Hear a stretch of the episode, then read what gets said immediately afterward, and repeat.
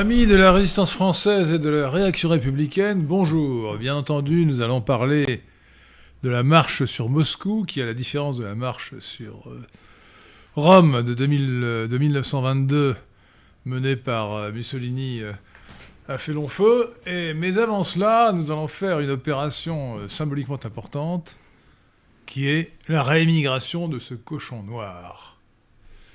Alors, comme vous le savez, la couleur de peau n'a pas d'importance, mais la race en a beaucoup. Et pour avoir vécu 4 ans au Sénégal, je sais qu'au Sénégal, les cochons sont noirs. Ils sont vraiment noirs, d'ailleurs, à la différence des hommes qui ont la peau très brune, mais pas noire. Et nous avons reçu, enfin plutôt j'ai reçu, un cadeau de la part de Ricody. Alors, monsieur Ricody, je vous dis merci du fond du cœur.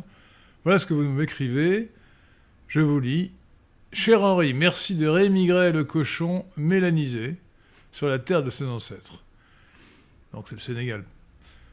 Et recevez en échange cet humble présent de la part de vos admirateurs, bien à vous, de la part de Ricody, ou de Ricody.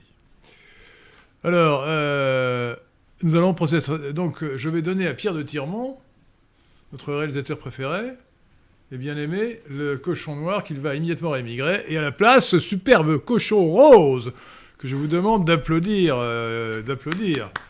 Il est superbe, il a une couronne, il est tout rose, il est bien français. Des cochons.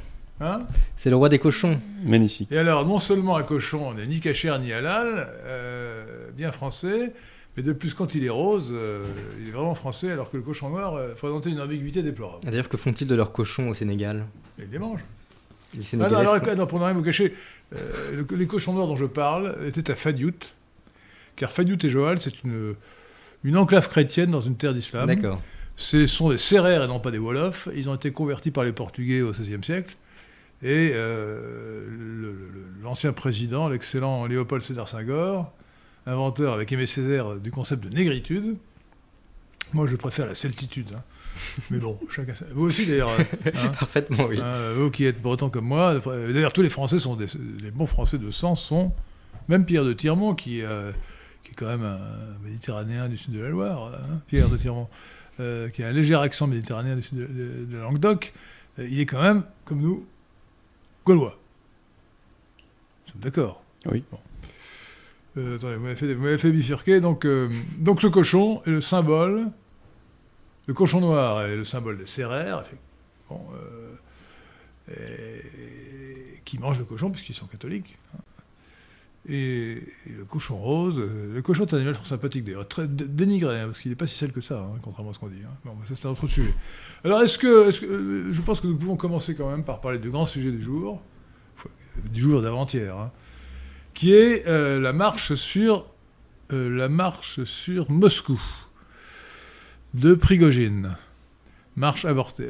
Avez-vous une question sur ce sujet ou bien préférez-vous que je me lance tout seul sur le sujet? Je pense que vous pouvez vous lancer parce que je n'ai pas pris de l'avance. Alors, je vous écoutais. Alors, écoutez, j'ai suivi comme vous les événements avec effarement. C'est sidérant. Et je me suis demandé comment expliquer ce qui s'était produit. Et je crois... je vais évoquer une hypothèse qui n'est pas totalement absurde, mais que je ne crois pas sérieuse. C'est tout simplement de dire Prigojine est, sinon un agent de la CIA, un agent américain, du moins il a été retourné par la CIA. Il faut reconnaître que ce qu'a fait Prigojine, c'est tout bénéfice pour les Ukrainiens, pour la clique de Kiev et pour l'OTAN, pour les Américains. Il a retiré ses troupes du front au moment de l'offensive ukrainienne. Alors on me dira, en réalité... Les gens de Wagner qui avaient été éprouvés par la bataille victorieuse de Bakhmut étaient en réserve, ils n'étaient plus sur la ligne de front elle-même. Mais quand même, là, ils n'étaient plus en réserve, ils partaient en direction de Moscou. Il a même d'ailleurs investi le quartier général du front sud à Rostov sur le Don. Je ne sais pas pourquoi on dit toujours sur le Don, je ne sais pas s'il y a un deuxième Rostov qui n'est pas sur le Don. Enfin, disons Rostov.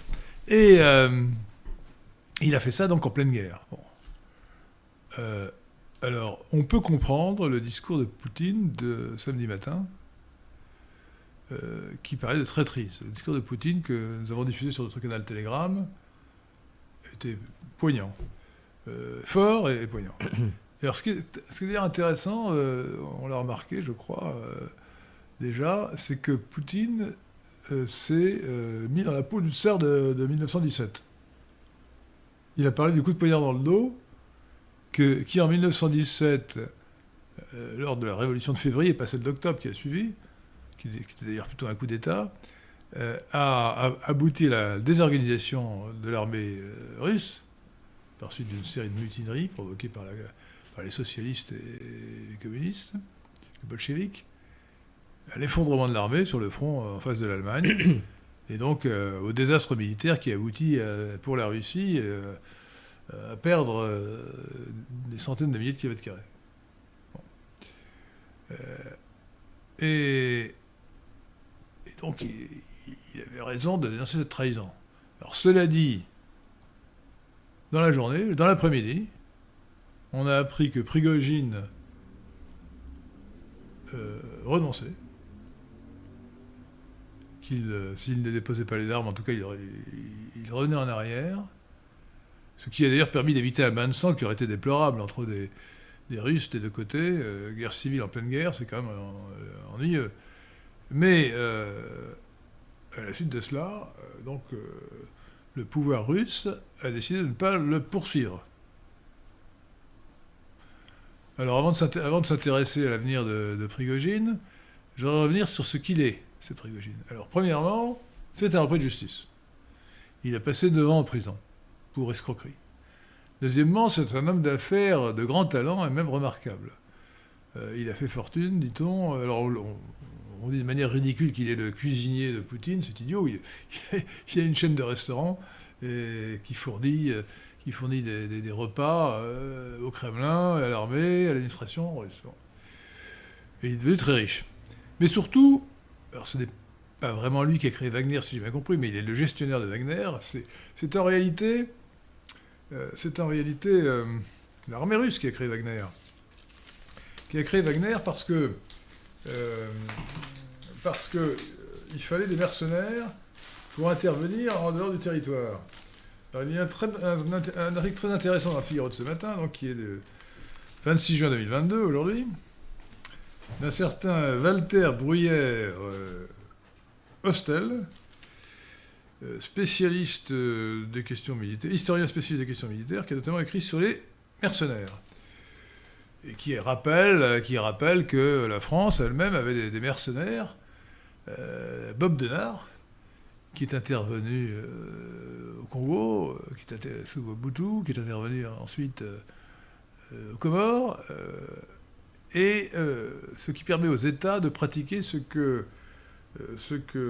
Walter Bruyère-Hostel appelle le déni plausible. C'est-à-dire, c'est pas moi. L'État dit, c'est pas moi qui intervient. Et le déni plausible permet à la Russie d'intervenir à travers Wagner, à travers ses mercenaires des milices Wagner, dans plusieurs pays d'Afrique, au détriment d'ailleurs de la France, au Mali, surtout en Centrafrique d'ailleurs, où pratiquement les Wagner ont pris le pouvoir, et en Libye aussi. Donc ils sont intervenus en Syrie contre l'État islamique. Bon. Mais là, ce n'était pas vrai. C'était plutôt un renfort de l'armée russe que du délit plausible. Mais au commencement, Wagner est intervenu sous forme de délit plausible, je me répète, dans le Donbass, aux côtés des séparatistes. Car, comme vous le savez, il y a eu en 2014 le coup d'État de Maïdan, qui a donné le pouvoir au prédécesseur de Zelensky, qui devait s'appeler Poroshenko, me semble-t-il, mais qui était exactement de la même eau. Il n'était plus nationaliste encore ukrainien. C'est difficile. Nationaliste cosmopolite, d'une façon. Nationaliste ukrainien, bon, c'est anti-russe, disons. Intéressant. À la suite de ça, il y a eu les accords de Minsk, 2014 et 2015, qui visaient à reconnaître les accords de Minsk entre la Russie et l'Ukraine, sous la supervision de l'Allemagne et de la France, donc à l'époque Hollande pour la France et Merkel pour l'Allemagne, qui visait à assurer la paix en Ukraine et en vertu de ces accords de Minsk, Minsk étant la capitale de la Biélorussie, je le rappelle, hein, l'Ukraine, le gouvernement ukrainien devait respecter l'autonomie des séparatistes, qui n'étaient plus séparatistes de ce fait, du Donbass, qui étaient des russophones et des russes ethniques. Et le fait est que l'Ukraine a violé ces accords en permanence, en continuant à attaquer les républiques de Louhansk et de Donetsk. Et ça a été reconnu cyniquement récemment, en 2023, et par Hollande et par Merkel, qui ont dit oui, les accords de Minsk ont été signés pour permettre à l'Ukraine de s'armer, de former son armée. Cyniquement. Donc vous voyez que la violation de ces accords était déjà une raison absolument valable pour l'intervention militaire de la Russie.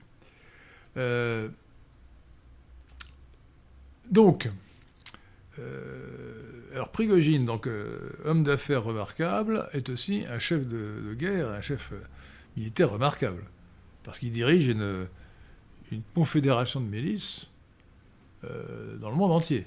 Bon. Et sur le front ukrainien, il avait une trentaine de milliers d'hommes, et c'est lui qui a repris Bakhmut. Bon. Alors pourquoi a-t-il fait ce qu'il a fait samedi dernier? Ça devait être le 24 juin, me semble-t-il, oui. Samedi 24 juin 2023. Donc j'écarte l'hypothèse que j'ai évoquée rapidement, selon laquelle ce serait simplement un adjoint américain ou qu'il aurait été retourné par les Américains. Je crois que la bonne explication, comme le dit d'ailleurs le même historien, Bruyère-Osteld, c'est qu'il a pu craindre une nuit des longs couteaux. Je dirais simplement qu'il était acculé. Les dissensions entre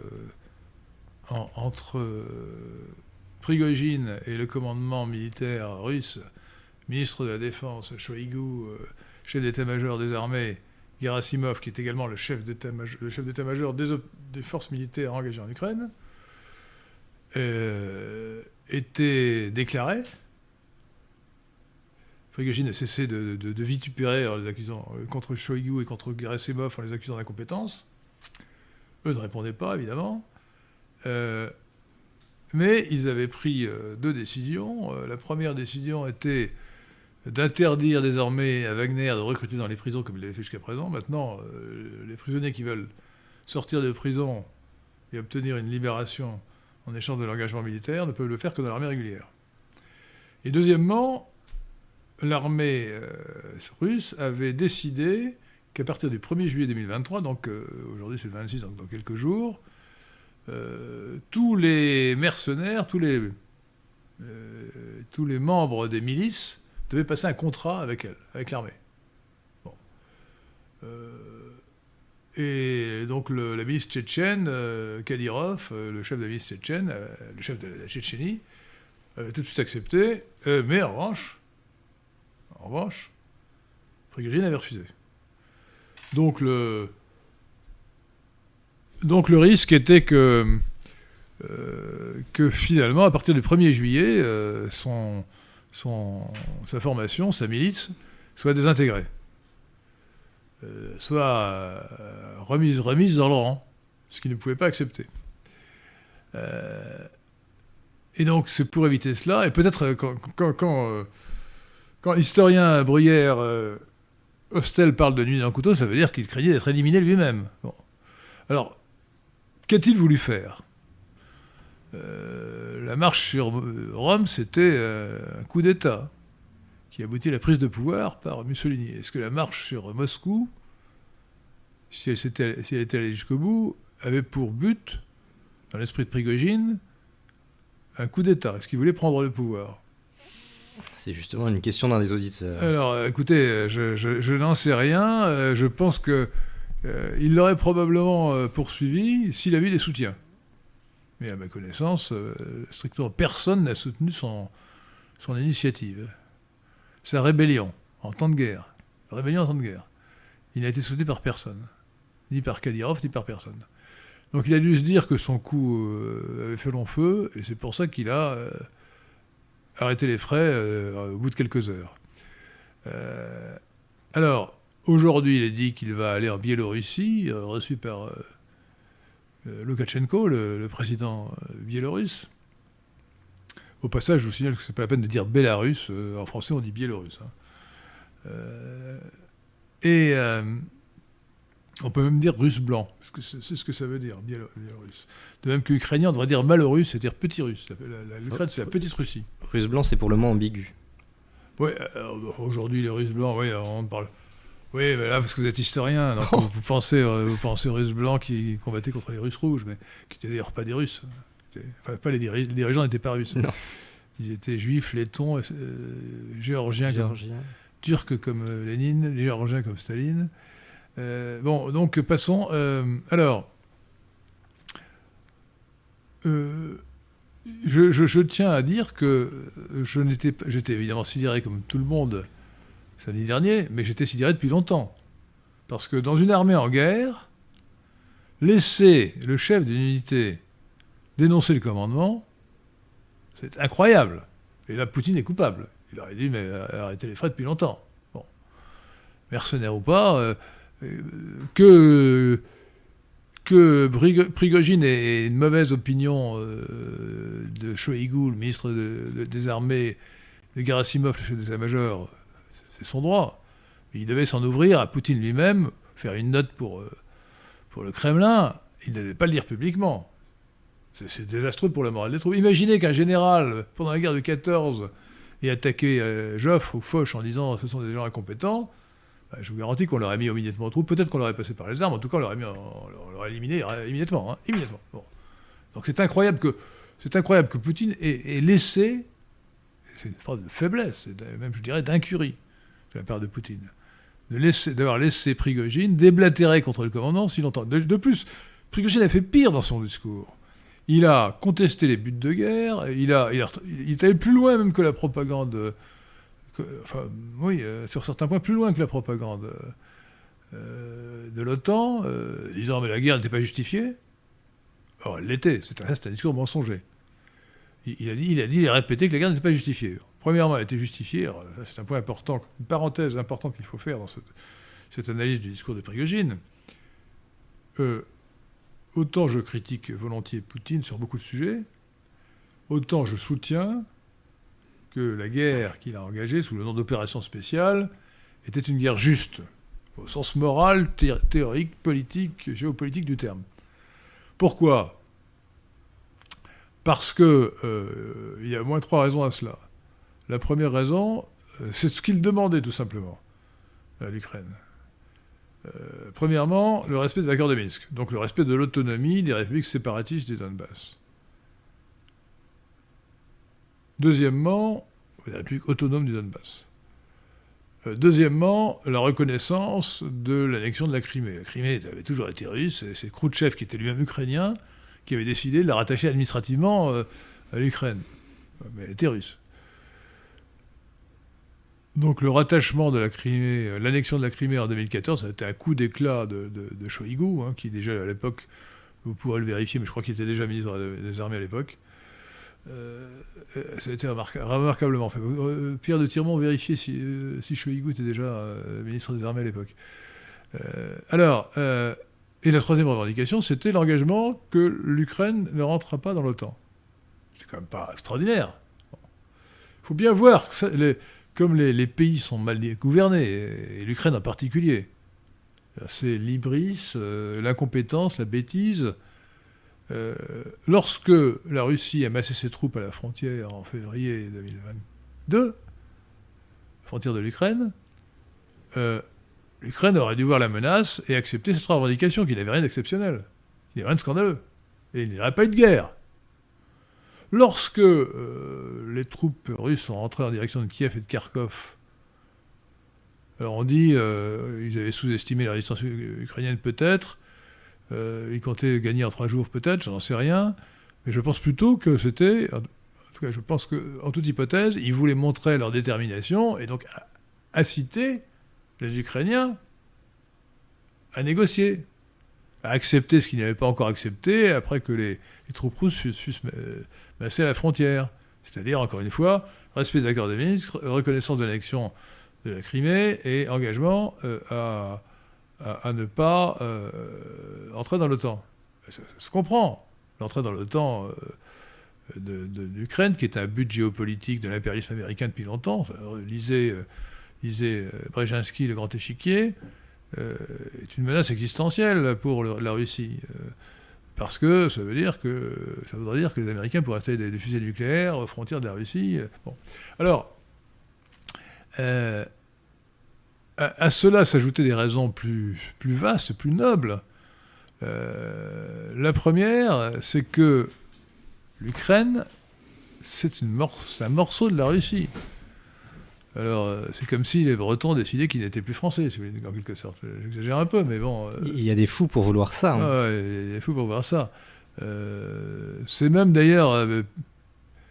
c'est même d'ailleurs plus grave que pour les Ukrainiens, parce que au moins les Bretons de l'ouest de la Bretagne ont une langue celtique qui n'est pas une langue italique comme le français qui vient du latin. Mais c'est vrai que nous avons été romanisés, hélas, car nous pleurons toujours les défaites de Vercingétorix et Alésia. J'espère que vous aussi, vous pleurez. Presque tous les jours. Non, n'exagérons pas, mais bon, un jour sur deux, allez. Et donc là, l'Ukraine, il faut savoir que la Russie a commencé à Kiev. Au Xe siècle, les Russes n'existaient qu'à Kiev. Alors peut-être un peu plus au nord à Novgorod, mais essentiellement à Kiev. Et c'est de là que la Russie est partie. Alors ensuite, elle s'est divisée. Les Russes, dans leur expansion démographique et politique et géopolitique, se sont divisés en trois fractions. Donc les grands Russes qui sont à Moscou, la grande Russie capitale Moscou, la Russie blanche capitale Minsk, et la petite Russie ou Ukraine capitale Kiev. Sachant que Ukraine, ça veut dire frontière ou marche. L'Ukraine, c'est la frontière, c'est la marche. C'est la province extérieure de la Russie. Bon. Alors, il se trouve que le nationalisme ukrainien s'est développé, mais il s'est développé d'ailleurs curieusement pas du tout contre la Russie, jusqu'à une date récente, mais contre la Pologne. L'ennemi héréditaire des Ukrainiens nationalistes de langue ukrainienne, la langue russe d'origine s'étant divisée en trois langues, hein, comme le latin s'est divisé en italien, espagnol et français, ou languedoc et français. Donc les nationalistes ukrainiens étaient dans l'ouest de la Pologne, l'Ukraine actuelle, qui appartenait à la Pologne, à l'Empire polonais. D'abord le royaume des deux nations, Pologne et Lituanie, ensuite le royaume de Pologne. Bon, avant qu'au XVIIIe siècle, le démembrement de la Pologne les fasse passer dans l'Empire austro-hongrois. Mais la Galicie et la Volhynie étaient des provinces polonaises. Et les Polonais ne se comportaient pas très bien que les Ukrainiens. Les Ukrainiens étaient les serfs, et les Polonais étaient les seigneurs. Et Orange, c'était pas des seigneurs très sympathiques. Hein. Ils traitaient comme des chiens. Bon. Donc c'était la haine. Taras Bulba, le grand héros de la résistance ukrainienne, se combattait les Polonais, pas les Russes. Alors passons sur le fait que les grands écrivains ukrainiens écrivaient tous en russe comme Gogol. Hein. Le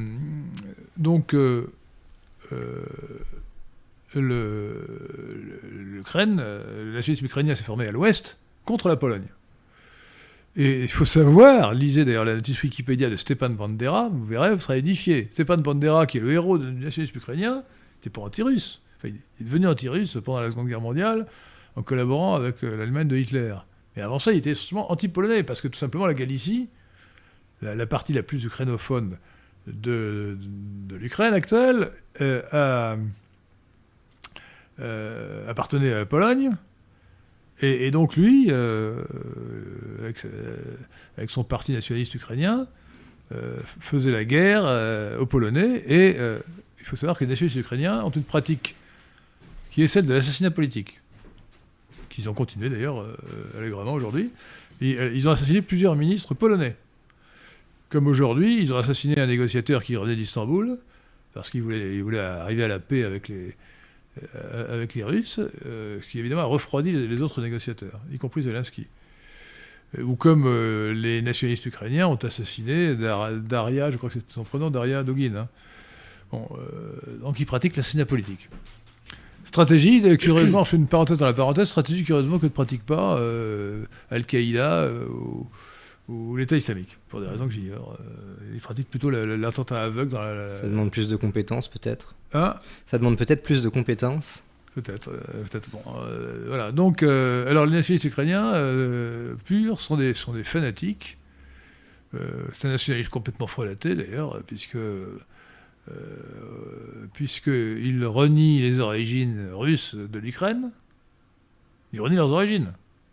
Il devrait savoir qu'ils appartiennent pas seulement à la même civilisation, mais en réalité à la même métanation, si j'ose cette expression, supranation. À quel moment naît une nouvelle nation ? Bah, écoutez, en l'occurrence, on peut dire qu'il y a une nation ukrainienne, je le veux bien, mais elle ne peut pas oublier qu'elle est à l'origine, qu'elle est donc une sœur jumelle de la nation russe, la nation grand-russe et la nation biélorusse. Donc ils renient leurs origines. Alors, ils veulent appartenir à l'OTAN et à l'Union européenne, ce qui pour des nationalistes me paraît douteux. Ils étaient, pour les plus nationalistes d'entre eux, qui sont des nationalistes finalement peau de lapin, enfin peau de lapin c'est pas l'expression, mais de frelaté, ils étaient hitlériens, c'est-à-dire partisans du Grand Reich, donc de l'Empire allemand. Tout ça n'est pas très, très solide, pas très cohérent. Bon. Ce sont des fanatiques entraînés par l'hybris, c'est des fanatiques dangereux. Alors, ajoutons à cela cette appartenance de l'Ukraine au monde russe, à la civilisation russe et à l'histoire russe, le fait qu'elle est un fragment de la grande nation russe au sens large, est une raison qui justifie, qui légitime moralement cette intervention de la Russie. Ajoutez à cela la persécution des Russes, des Russes ethniques en Ukraine. Les russophones, dans la langue maternelle russe, qui font peut-être 40% de la population de l'Ukraine, étaient persécutés. Alors que l'ukrainien est une sorte de dialecte de seconde zone, par rapport au russe qui est une grande langue de civilisation, une grande langue littéraire. Je crois que même l'auteur contemporain le plus connu ukrainien, écrit aussi en russe, Kourkov. Mais bien sûr, les grands écrivains ukrainiens écrivaient en russe, et donc c'est comme si tout à coup nous avions en France un mouvement nationaliste picard qui décidait que le picard, le dialecte picard, qui est quand même assez différent des Français que nous parlons, hein. C'est une forme du français, c'est un dialecte français, décidait que leur dialecte picard devait être une langue officielle, qu'ils annexaient la Normandie et qu'ils voulaient imposer aux Normands de parler du dialecte picard, au lieu d'ailleurs du patois normand que certains parlent encore, hein. Bon, voilà.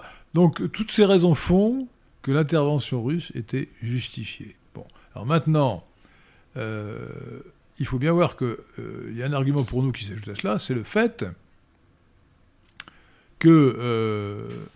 oui, je vois... Attends, je fais une parenthèse, mais je vois que Pierre de Tyremont regarde avec convoitise le cochon noir, parce qu'effectivement, vous allez pouvoir le casser, récupérer l'argent et aller boire à Cognac, puisque vous êtes à Cognac... Ah là là là là. Mais si nous le rémigrons en 1000 morceaux... en 1000 morceaux, les pièces, vous pouvez les prendre, hein. Oui. Et donc la persécution des russophones est absolument insupportable. Le cas emblématique, c'était d'ailleurs le massacre par incendie de plusieurs dizaines de militants pro-russes à Odessa, qui ont brûlé, à qui les nationalistes ukrainiens ont envoyé des cocktails Molotov, cocktails Samang, des bombes Molotov, des grenades Molotov pour les faire brûler. Ils sont morts, plusieurs dizaines, enfin 70 ou 80 sont morts brûlés. Bon, conditions épouvantables. Donc tout ça est atroce. Et là, on voit bien comment les pays peuvent être gouvernés par des gens atteints par l'hybris. Hybris, terme grec, H-Y-B-R-S. Je vois des gens qui écrivent U-B-R-I-S, mais non, la bonne romanisation du grec, c'est ça, H-Y-B-R-I-S. C'est la démesure. Il est évident que même un nationalisme ukrainien aurait dû comprendre que l'intérêt du peuple ukrainien, c'était la paix avec la Russie, d'éviter la guerre. La guerre avec les dizaines de milliers de morts, les destructions épouvantables, les souffrances. C'est ça la guerre. Donc c'est épouvantable. Et donc l'intérêt raisonnable, c'était l'accord. L'accord sur les 3 points que j'ai dit. Qui était tout à fait raisonnable. La Russie se serait contentée de ça. Respect des accords de Minsk, la moindre des choses, reconnaissance de l'action de la Crimée et engagement à ne pas entrer dans l'OTAN. Bon. Les Occidentaux ont une politique impérialiste. Alors je parle évidemment des États-Unis, les Occidentaux, je vais dire les Otaniens. Les pays de l'OTAN comme la France, qui sont des toutous, des caniches des États-Unis, et des accompagnateurs de George Soros, veulent à tout prix, c'est toute l'ambiguïté d'ailleurs du nationalisme ukrainien, veulent faire perdre la Russie, affaiblir la Russie, définitivement, la faire sortir du jeu de l'histoire par l'annexion, par l'entrée de l'Ukraine dans le monde otanien, Union européenne, OTAN, et imposer leurs antivaleurs cosmopolites, commencer par le mariage homosexuel. Et c'est que maintenant, quand on s'inscrit quelque part, il faut choisir entre parents et parents deux, et non pas père et mère. Je parle de la France. Hein.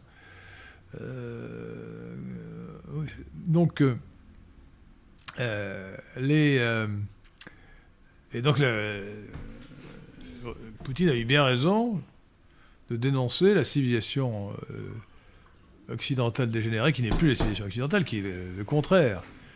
C'est-à-dire la pensée unique cosmopolite qui est hostile à toutes les valeurs. Là, j'ai parlé du mouvement LGBT, communautariste LGBT, mais ce n'est pas le seul exemple. Hein, c'est l'immigrationnisme et le matérialisme généralisé. Voilà, maintenant, peut-être avez-vous des questions des auditeurs? Alors, j'ai des objections, notamment d'un auditeur. Ukrainien. Très favorable à la cause ukrainienne, mais qui courtois. Qui a pour pseudonyme Louis Ferdinand, j'imagine que c'est un admirateur de l'écrivain, et qui vous dit, alors il y en a plusieurs, je ne sais pas si je lis tout d'un coup, pourquoi soutenez-vous les séparatistes qui sont des communistes nostalgiques de Staline et Poutine qui est un adepte de la réductio ad Hitlerum et de la religion de la Shoah? Cette guerre était injustifiée, elle était contraire au droit international et au mémorandum de Budapest. Et les russophones n'étaient pas persécutés. Zelensky lui-même est russophone. Alors, quand vous dites que les russophones n'étaient pas persécutés, c'est un mensonge. Hein. C'est une erreur, pardon.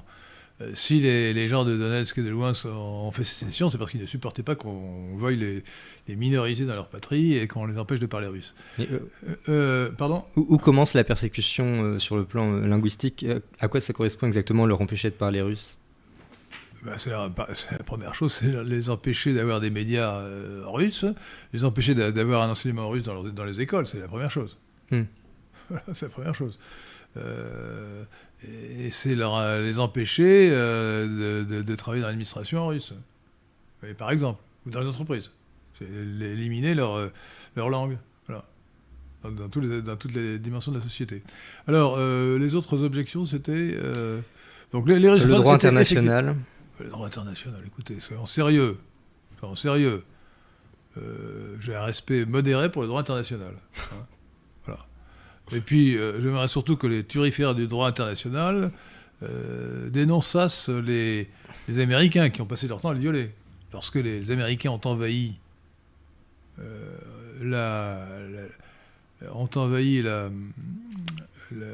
l'Irak de Saddam Hussein, c'était contre toute forme de droit international. Je crois d'ailleurs que c'était la même chose lorsqu'ils ont bombardé la...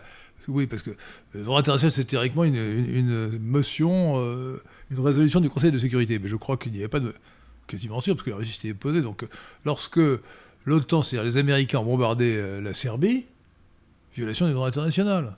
Est-ce que ce monsieur... Quel est son nom, ce monsieur? Louis Ferdinand. Est-ce que monsieur Louis Ferdinand a protesté à ce moment-là? C'est possible, cela dit. Je connais plusieurs soutiens de l'Ukraine qui ne sont pas... je soupçonne Louis Ferdinand d'avoir, en raison de son nom, de son pseudonyme peut-être, d'avoir des sympathies inavouées, ou peut-être avouées d'ailleurs, pour un homme politique d'un pays voisin qui fait beaucoup parler de lui et qui dirigeait un parti socialiste, un mouvement révolutionnaire qui voulait créer un homme nouveau, dont le prénom commençait par A, et dont le nom de famille commençait par H. Voilà. Et il se trouve sérieuse. Que, comme une partie des nationalistes ukrainiens, qui sont très actifs, mais très minoritaires, comme le bataillon Azov, sont des néo-hitlériens, certains hommes de droite dévoyés, enfin, à la pensée dévoyée, s'imaginent que s'imaginent qu'ils sont sympathiques. Alors il faut d'abord, je voudrais rappeler aux hommes de droite, qui sont vraiment de droite, que Hitler était de gauche. Lisez notre article qui est un peu partout, notamment sur le site lesquin.fr. Hitler était socialiste. Bon. Hitler était un le fascisme est un socialisme national. Hitler était un socialiste qui dirigeait le parti national, le parti socialiste national, partons dans le bon ordre, en français, des ouvriers allemands ou des travailleurs allemands, Arbeiter, qui dirigeait un mouvement révolutionnaire qui voulait créer un homme nouveau. Donc il était de gauche. Alors, on a le droit d'être de gauche, encore que... parce que je suis pour la liberté de penser, la liberté d'expression. C'est une erreur totale. La gauche, c'est une maladie mentale. Mais voilà, bon, Hitler n'était pas de droite. Il n'était pas de droite. Et d'ailleurs, même son nationalisme était douteux. Il était plutôt raciste que nationaliste, et impérialiste que raciste, que nationaliste. Or, la nation ne se confond pas avec la race, et l'empire est contraire à la nation. Donc, à aucun degré, Hitler, qui était de plus un ennemi de la France, ne peut être considéré comme une référence positive pour un nationaliste français. Bon. Alors, les autres objections, c'était... les premières, c'était surtout sur la nostalgie du communisme. Alors, ça c'est vrai. Ça, c'est vrai. Non, il n'y a pas de nostalgie du communisme. Il y a une nostalgie de la grandeur de la Russie sous le RSS, parce qu'effectivement...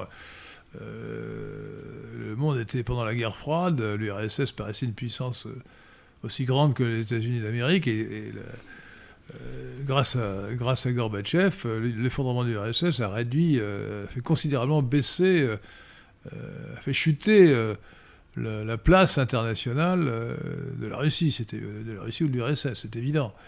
Alors, de plus, pour des raisons de propagande, Poutine a dit qu'il fallait dénazifier l'Ukraine. Alors c'est un peu vrai. Les nazistes ukrainiens qui ont toute la sympathie de Louis-Ferdinand Céline, de Céline Louis-Ferdinand, sont des néo-hitlériens, comme le bataillon Azov. Pour autant, c'est évidemment très exagéré. Et d'autre part, vous savez qu'il n'y a pas eu... il y a une loi pire que la loi Guesso en Russie. Et donc le discours anti-nazi fait partie du fonds de commerce idéologique du pouvoir poutinien. Alors c'est en partie excusable parce que c'est une grande guerre patriotique, effectivement, qui a coûté des millions de morts. Mais ça aboutit à une fraude historique puisque on fait croire qu'il y a eu plus de crimes commis par les Allemands sous Hitler, que par les Américains d'un côté ou par les Soviétiques de l'autre. En réalité, si on fait le total, même si on prend les 6 millions de Nuremberg, on trouve beaucoup plus de crimes avant et après la guerre, et pendant la guerre, pour les Américains surtout pendant la guerre d'ailleurs, beaucoup de crimes que ceux que les Allemands ont commis. Voilà. Donc voilà... je ne vois pas un seul argument qui tienne dans les objections qui se fait. Est-ce que j'en ai oublié un? Non. Très bien. Il y avait une remarque rieuse d'un auditeur qui disait « Un juif nationaliste dirigeant un groupe rempli de nazis tente un coup d'État contre un chef d'État antinazi menant une guerre contre un juif antinazi dont l'une des principales troupes est nazie. Comment expliquez-vous cela ?» C'est très amusant, d'ailleurs, je complète ça par une devinette que j'ai déjà faite plusieurs fois, mais pour les nouveaux auditeurs qui naissent chaque fois, qui rejoignent toujours Radio Athéna, je leur fais devinette. C'est un homme politique, qui se réclame du nationalisme, c'est un homme politique juif qui se réclame du nationalisme et dont le nom commence par Z. Et qui est soutenu par... excusez-moi, oui, j'ai oublié l'essentiel. C'est un homme politique juif qui se réclame des nationalistes, qui est soutenu par des néo-hitlériens, et dont le nom commence par Z. Qui est-ce? Alors vous avez deux solutions. Bon, j'attends que les auditeurs donnent la réponse. Vous avez deux solutions. Hein. Vous féliciterez le premier auditeur qui donnera la réponse. Il y a deux réponses. Hein. Enfin, allez-y. Bon, je ne donne pas la réponse pour l'instant. J'attends qu'un auditeur la donne. Hein. Très bien. En attendant, il y a un don de Ténor Ajax de 5 €. De quoi? De Ténor Ajax. Ténor Ajax, l'afflux blanc. De combien? 5 €. Ah merci Ténor Ajax. Merci beaucoup. Bonjour Monsieur Delesquin, que pensez-vous du Kosovo et de l'Albanie? Écoutez, je pense que vraiment, dans les... il y a une hiérarchie des peuples, et les Albanais sont vraiment...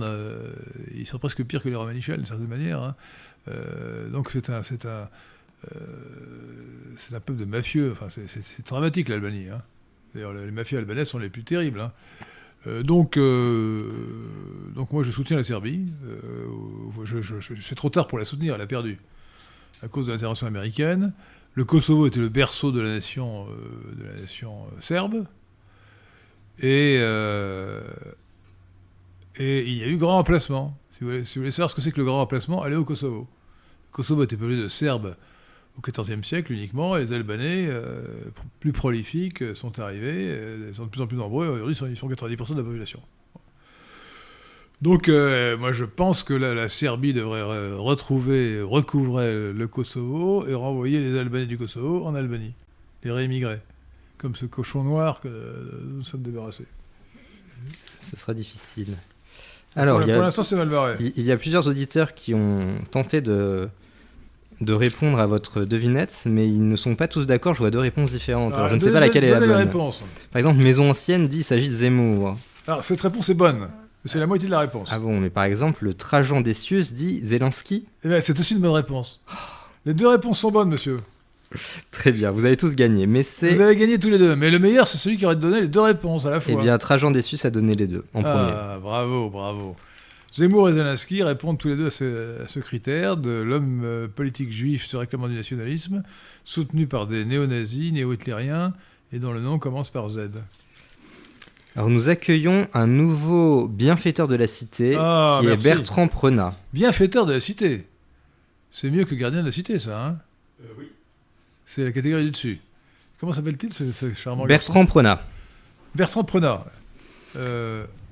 L'ennui, c'est qu'il a le nom de ce prêtre pédophile qui a été peu soutenu par Monseigneur Barbarin. Je ne sais pas si il a la même famille, mais voilà, excusez-moi de rappeler ce détail. En tout cas, c'est comme... ce prêtre pédophile n'était sûrement pas son père. En tout cas, non. Bon. Oui, je crois bien que ça s'appelait Prenat. Hein. C'était le père Prenat, l'abbé Prenat plutôt, qui dans le diocèse de Lyon avait perpétré des crimes pédophiles sans avoir été sanctionné véritablement par Monseigneur Barbarin, qui se contentait de le déplacer de paroisse en paroisse, de ville en ville. De victime en victime. De victime en victime. Merci en tout cas, et pardonnez-moi de cette réminiscence totalement déplacée. Je vous présente mes plates excuses. Pour répondre à votre interrogation de tout à l'heure, Choïgou, c'est comme ça qu'il s'appelle, est ministre de la Défense depuis 2010, donc il l'était déjà... 2012, donc il l'était déjà au moment de l'annexion de la Crimée. Et ben voilà, donc les accusations de Prigojine sont fausses. Depuis 2012, c'est-à-dire que Choïgou est l'homme qui a orchestré les opérations en Syrie, qui était un grand succès... en Crimée qui était un grand succès. Donc le Choïgou est au contraire contrairement à ce que dit Choïgou ou Guerassimov, je ne sais pas si Guerassimov était déjà là, mais en tout cas, ça a été remarquable. Donc les accusations d'incompétence de la part de Prigojine sont débiles. Alors le prêtre pédophile ne s'appelle pas Prenat, P-R-E-N-A-T, comme notre nouveau bienfaiteur de la cité, mais Prenat avec un Y entre le E et le N. Ah, nous sommes sauvés. L'Y nous sauve. Excusez-moi. C'est notre ami Prenat qui a fait la réponse. Oui. Ah, excusez-moi. Mais il n'a pas l'air de l'avoir mal pris. Non, c'est bien. J'aurais pu abstenir, mais je n'ai pas pu m'empêcher. Heureusement. Antoine Bernard nous donne 5€. Merci Antoine Bernard. Il vous demande si vous regardez des jeux télévisés. Jamais. Strictement jamais. Je vais dire une chose, je suis un grand lecteur, depuis que j'ai appris à lire, c'est-à-dire à l'âge de 5 ans, sans me vanter. J'ai toujours beaucoup lu, donc j'ai très peu de temps pour la télévision. Et là, je vais commencer Théologie du judéo-christianisme de Jean Danielou. Après avoir lu Jean Solaire, La loi de Moïse, et ça prend du temps, j'ai pas beaucoup de temps pour... Alors là, j'ai regardé un peu la télévision depuis 2 jours, parce que je voulais savoir ce qui se passait en Russie, hein, mais c'est assez rare, hein. Pour avoir les dernières informations, il faut apprendre le russe et s'abonner au canal Telegram. Alors ça, c'est dur. Qui relaie toutes les informations en direct. Ça, c'est dur, ça, c'est dur. Le russe, Yannick Gavriou Parlovski, si tu veux dire. Je ne parle pas russe. J'ai essayé 3 mois de parler russe. C'est une langue assez difficile. C'était à l'école polytechnique, je m'étais inscrit pour le cours de russe. Au bout de 3 mois, j'ai renoncé parce que c'était... Alors, contrairement à ce qu'on croit, c'est pas du tout l'alphabet cyrillique. L'alphabet, c'est facile. Non, c'est la langue elle-même. La langue elle-même, on parle déjà le grec. D'abord, la langue elle-même, la langue russe comporte des déclinaisons, une déclinaison plus riche que le latin. C'est-à-dire qu'il y a, je crois qu'ils ont, ils ont aussi l'instrumental et le locatif, comme dans le proto-indo-européen. Et puis, ils ont 2 formes. Pour chaque verbe, il y a 2 formes. La forme parfaite et la forme imparfaite.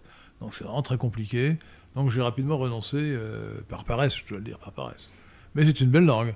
Alors je me rappelle quand même que le bon professeur de russe, qui s'appelait M. Troun, T-R-U-N, Train si vous préférez, Troun, qui était un russe blanc justement lui, un russe émigré en 1917 ou un peu juste après, avait beaucoup de mépris pour le russe qu'on parlait actuellement, il expliquait qu'après la révolution bolchevique a été aussi une révolution phonétique et linguistique.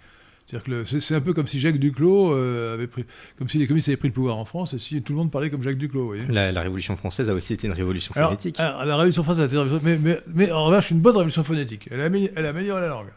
Alors je veux dire, j'ai peu d'estime pour la, mais pas grâce aux Jacobins, mais grâce aux anti-Jacobins. Ce sont les Méveilleuses et les Incroyables qui ont mené une réaction linguistique pendant la Révolution. Je vous invite à vous intéresser à l'épisode sous le directoire des Merveilleuses et des Incroyables qui trouvaient que le R c'était très laid. C'est comme ça que nous grasseillions le R, alors qu'avant on disait le loué. Et en particulier, je fais de la publicité, mais pour ça, regardez les opérettes, c'est beaucoup mieux que les comédies musicales, c'est la tradition française, enfin une tradition qui a au moins 1 siècle et demi. Et regardez La fille de Madame Angot de Lecoq, La fille de Madame Angot, une opérette absolument géniale. Et je vous conseille de regarder sur YouTube la version de l'opéra de Bruxelles. Extraordinaire. Extraordinaire. Et c'est justement centré sur l'histoire des Mévézieuses et des Incroyables, qui ne prononçaient pas les R. Et alors l'équilibre a été obtenu par le grasseillage, je ne sais pas ce qu'on dit, le fait que nous grasseillions, là le R que je prononce est un R grasseillé. C'est un R allemand, non ? Ah non, c'est un air français, je crois. Enfin, pas par son origine, mais je veux dire, c'est nous sommes quasiment les seuls avec les Allemands à le prononcer de cette manière-là. Les Allemands aussi, je ne savais pas. Je crois que le air français et le air allemand sont très proches, mais je dis peut-être des bêtises. Est-ce qu'un germanophone pourrait nous confirmer que c'est le air allemand parce que pour moi, le air allemand, les Allemands sont des gens qui disent ah. Ah mais ça ne s'écrit pas avec un R, ça s'écrit avec CH. Qui ont des gutturales épouvantables comme les Arabes et d'ailleurs les Bretons aussi. Hein, oui. Ça dépend des dialectes. Ils ne prononcent pas tous CH de la même manière. En revanche, je pense qu'ils prononcent tous le R allemand, je n'ai pas repéré, je ne sais pas s'il est grasseillé, mais je ne sais pas s'il y a beaucoup de pays qui grasseillent le R en dehors de l'Allemagne peut-être. Mais le R espagnol n'est pas du tout celui-là. Ils ont un R roulé, un double R encore plus roulé. Le R anglais non plus. Le R anglais c'est un peu informe. C'est parler avec de la purée dans la bouche. Je parle de l'accent d'Oxford, bien entendu. Bon, continuons. Jean-Luc donne 5 €. Merci Jean-Luc. Il dit « Remarquable Henri, que pensez-vous de la littérature américaine? Quels auteurs lire ?» Alors, commencez toujours vos interventions comme cela. J'accepte les compliments avec bonheur. Écoutez, la littérature américaine ne vaut pas la littérature française, honnêtement. Je ne suis pas un grand expert de la littérature mondiale, mais franchement, d'abord, l'anglais est une langue inférieure. Hein. Une langue bâtarde, un mélange immonde de français et d'anglo-saxon. Mais est-ce que la richesse ne vient pas du mélange ? Je savais pas que devient cosmopolite parmi nous. Hein. Je vous provoque. Non, mais dans certains cas, d'ailleurs, on ne peut pas dire absolument que la richesse ne vient jamais. Elle peut venir parfois du mélange. En l'occurrence, non. Donc, si vous me demandez un auteur anglais, écoutez, un auteur américain anglais, j'ai aucune sympathie pour Faulkner. J'aime bien Edgar Poe quand même. Je veux dire, j'avais lu autrefois Edgar Poe. C'est quand même un auteur sympathique. Et puis un auteur que j'aime, surtout pour des raisons idéologiques, c'est Tom Wolfe. Voilà. Si vous voulez un auteur il vient de mourir. Tom Wolfe, remarquable. C'est vraiment un auteur anticosmopolite par essence. Hein. Tom Wolfe. Lisez son roman Contre l'art dégénéré, c'est génial. Tom Wolfe, W-O-L-F-E. Si vous pouvez regarder les titres sur Wikipédia, les titres de ses ouvrages, comme ça je les dirai à l'antenne. Le bûcher des vanités. Commencez par le bûcher des vanités, qui est très intéressant parce que ça montre bien qu'aux États-Unis, on est étiqueté selon son ethnie. Oui.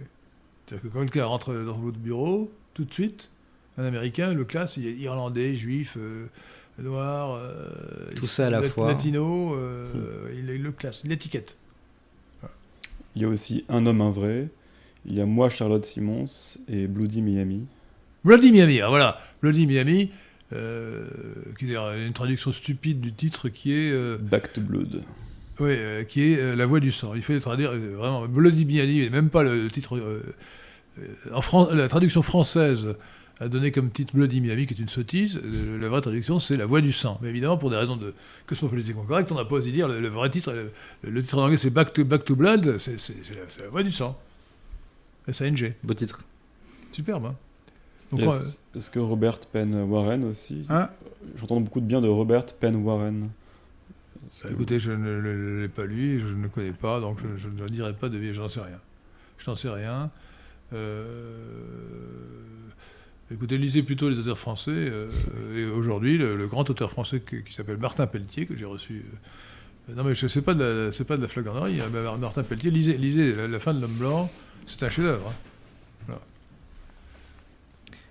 Voilà. Alex F donne 6€. Merci. Oh. Quoi dans la scène d'âme.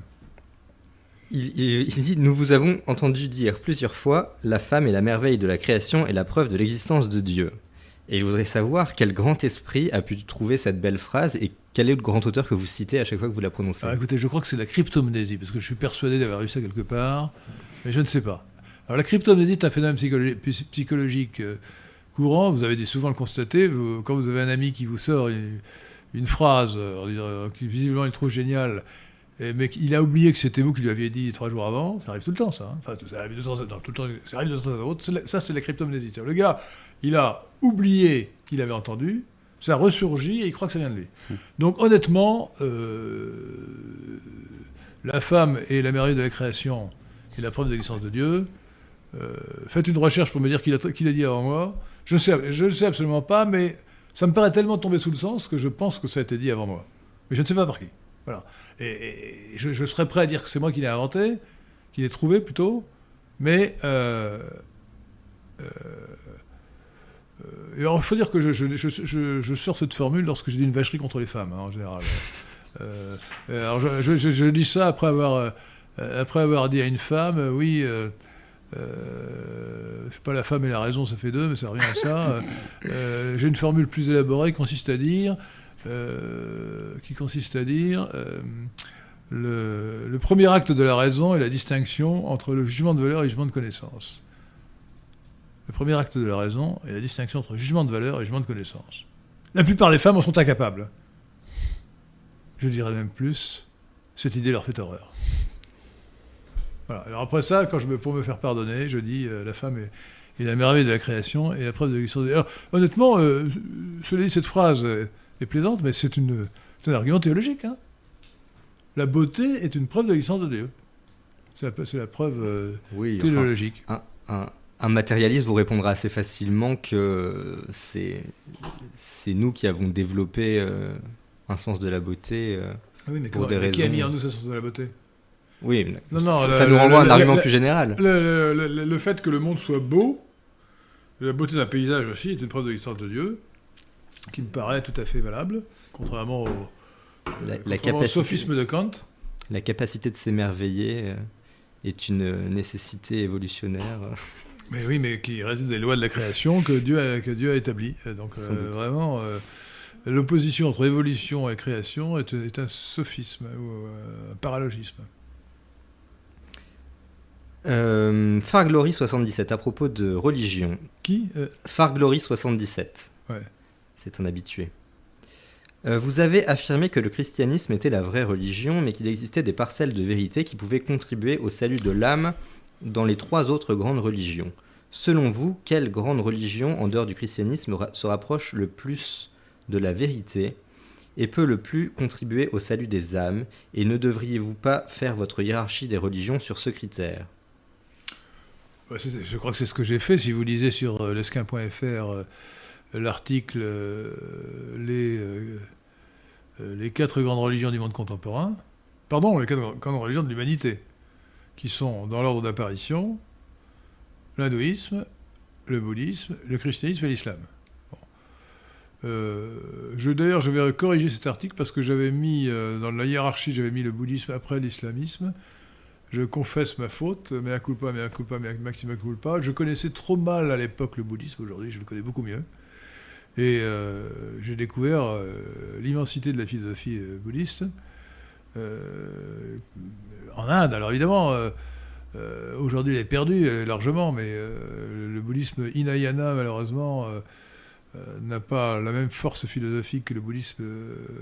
et je dis Hinayana, je veux dire Theravada, celui de Ceylan et du sud-est asiatique en dehors du Vietnam.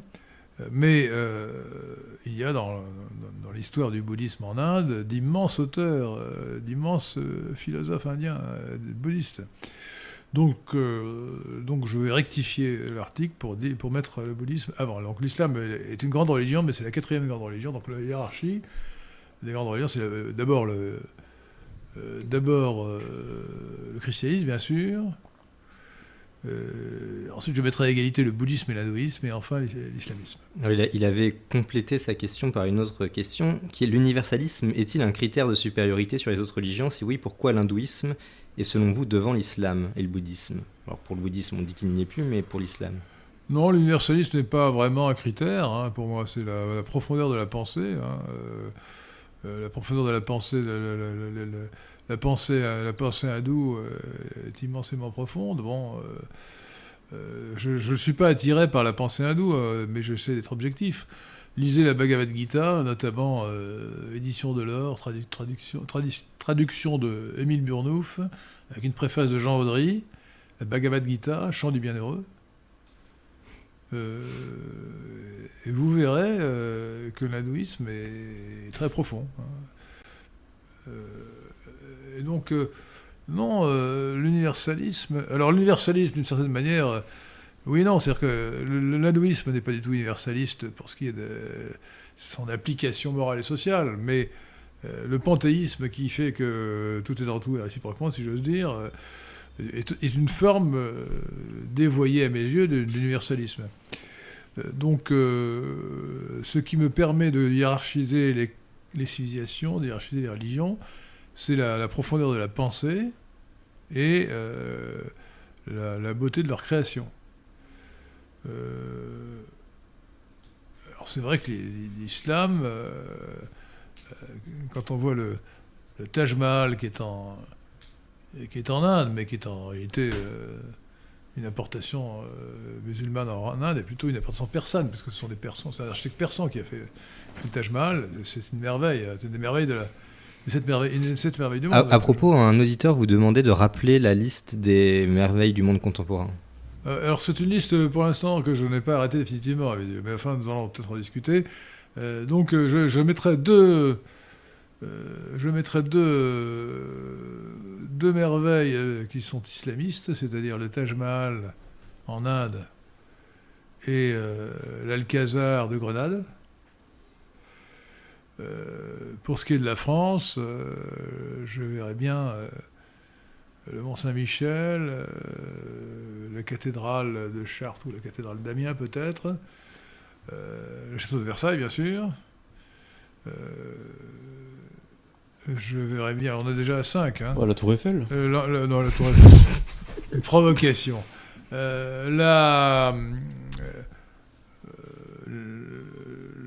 Le printemps de Botticelli, c'est une merveille de la création, ou la naissance de Vénus peut-être, enfin un tableau de Botticelli, et puis bien sûr le temple d'Angkor, j'arrive à 7, où la France est bien traitée. J'aurais peut-être dû trouver une merveille de la création, une merveille du monde en Italie, il y en a beaucoup. Mais il faut sélectionner. C'est très difficile de faire une liste aussi courte. Mais... 7, c'est un nombre sacré, mais c'est très court. Alors, vous pouvez d'ailleurs nous faire des propositions. Hein. Oui. Alors là je parle des merveilles de la création qui sont des merveilles physiques, parce qu'évidemment, on peut ajouter aussi la beauté de la musique hein, dans les merveilles de la création. Là, il s'agit, comme le faisaient les Grecs, d'objets matériels. Hein.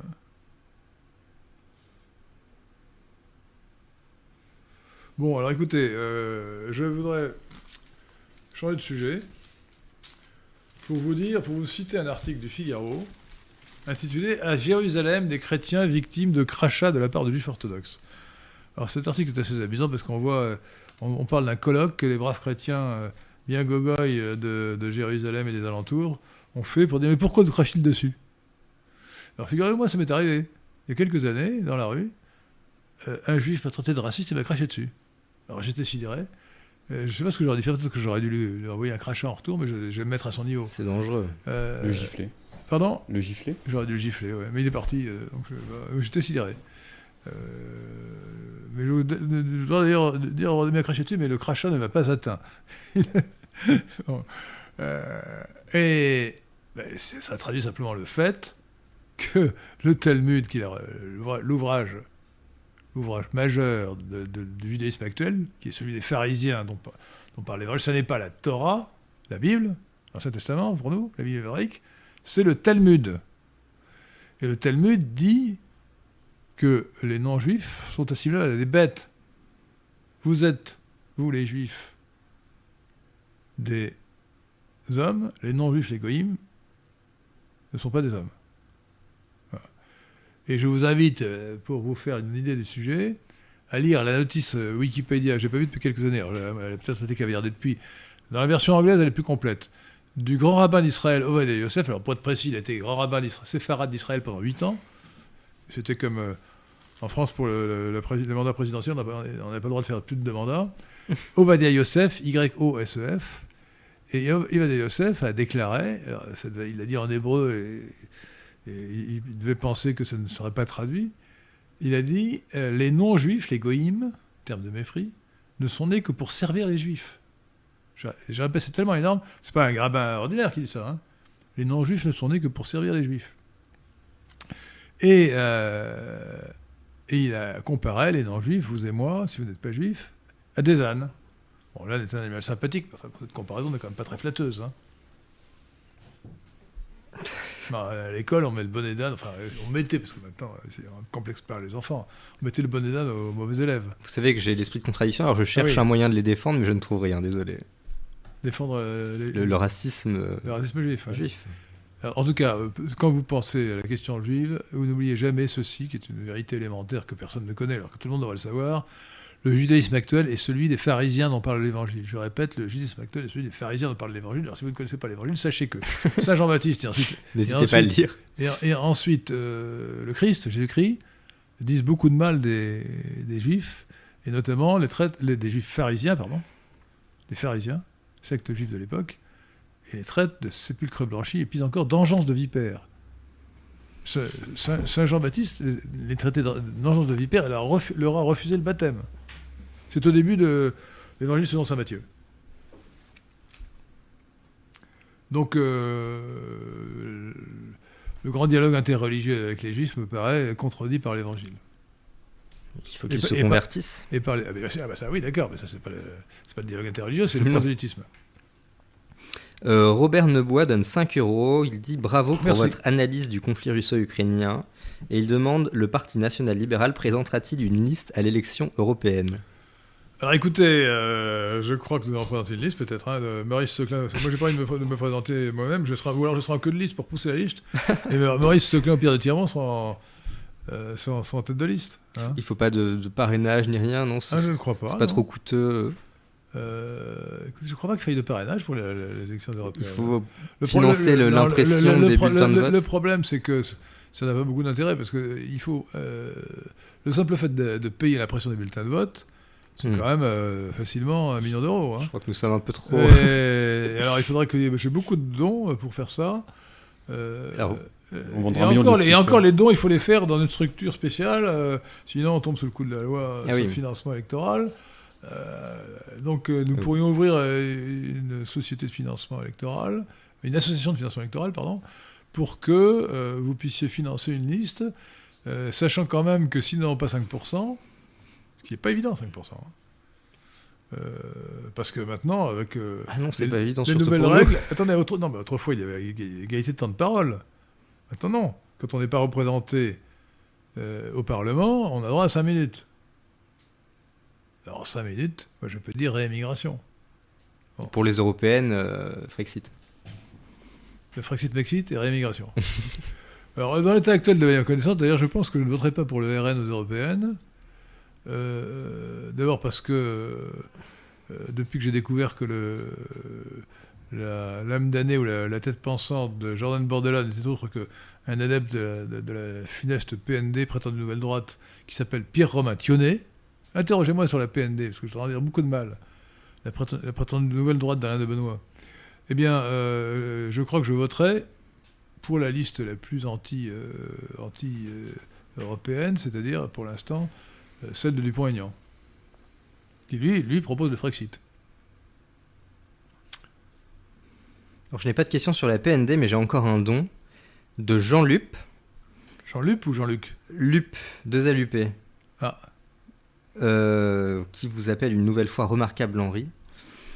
Allez-y, la brosse à ralure ne s'est jamais usée. C'est à propos de ce que vous disiez sur les merveilles du monde. Il dit « J'ai le sentiment que la plupart des contributions musulmanes à l'humanité sont en fait persanes. Êtes-vous de cet avis ?» Évidemment, attendez. La grande erreur, c'est de parler de la philosophie arabe. Alors lisez sur ce plan Henry Corbin, qui a montré que la culture de l'Orient musulman était essentiellement iranienne. Alors pas seulement persane, iranienne. Par exemple, l'algèbre a été inventée par des Iraniens, donc par des Indo-Européens. Mais Avicenne, le grand philosophe Avicenne, n'avait rien d'arabe. Et il était iranien, alors il n'était pas persan, il était du Khorasan. Donc il devait parler du Khorasan, c'est la province au nord de l'Iran. Khorasan peut-être. Khorasan, donc... alors pas tous... Averroès était berbère ou arabe. Mais la grande majorité, je vous répète, enfin, les grands penseurs, 90%, les grands penseurs musulmans étaient des Iraniens. Voilà. Henri Corbin le montre bien. Et il dit c'est complètement idiot de les appeler philosophes arabes. C'est comme si on l'appelait Leibniz philosophe latin parce qu'il écrivait en latin. Bon. C'est à peu près de ce niveau-là. Et l'arabe est resté langue religieuse toujours, mais langue de culture pour les Iraniens jusqu'au Xe siècle. Et ensuite, ils sont passés aux persans. Et aujourd'hui, d'ailleurs, ou hier, dans l'Occident, dans l'Orient musulman, ou la partie musulmane de l'Orient, c'est-à-dire la plus grande partie de la civilisation orientale, c'est le persan qui est la langue culturelle. L'Empire ottoman avait 3 langues. Le turc était la langue de l'administration, de l'armée. L'arabe était forcément la langue de la religion. Mais le persan était la langue de la pensée, de la culture. D'ailleurs, les Turcs, islamisés ou même avant d'avoir été islamisés, ont toujours employé des langues iraniennes comme langue de culture. Avant d'arriver en Iran actuel, ils étaient en Asie centrale, ils avaient déjà conquis l'Asie centrale, ils avaient adopté le sogdien, la langue de la Sogdiane, langue iranienne, comme langue de culture. Lorsque les Mogols, qui malgré leur nom n'étaient pas des Mongols mais des Turcs, ont conquis, donc c'était au XVe siècle, hein, c'est ça, ou au XVIe siècle, Babur, c'était quelle année Babur, Babur, 1450, non, ou 1520, je ne sais plus. Et donc ils ont adopté comme langue administrative le persan. Donc, avant l'arrivée des Anglais, la langue administrative de l'Empire moghol, donc de l'Empire de l'Inde, c'était le persan. D'où d'ailleurs toutes ces villes en bad et ces pays en stan. Stan et bad sont des suffixes persans qui veulent dire bad la ville, stan le pays. Voilà, donc une domination culturelle de la Perse et de l'Iran en général qui était totale. Et qui a rejailli sur l'Inde aussi. Donc oui, la réponse est complètement oui. Les Arabes eux-mêmes, stricto sensu, d'ailleurs les Arabes eux-mêmes, les vrais Arabes issus en ligne masculine des Arabes d'Arabie sont très peu nombreux. Je ne pense pas qu'on puisse dire que Averroès lui-même était un véritable arabe. Il parlait arabe, mais c'était certainement un berbère arabisé, à vérifier. Je n'en sais rien.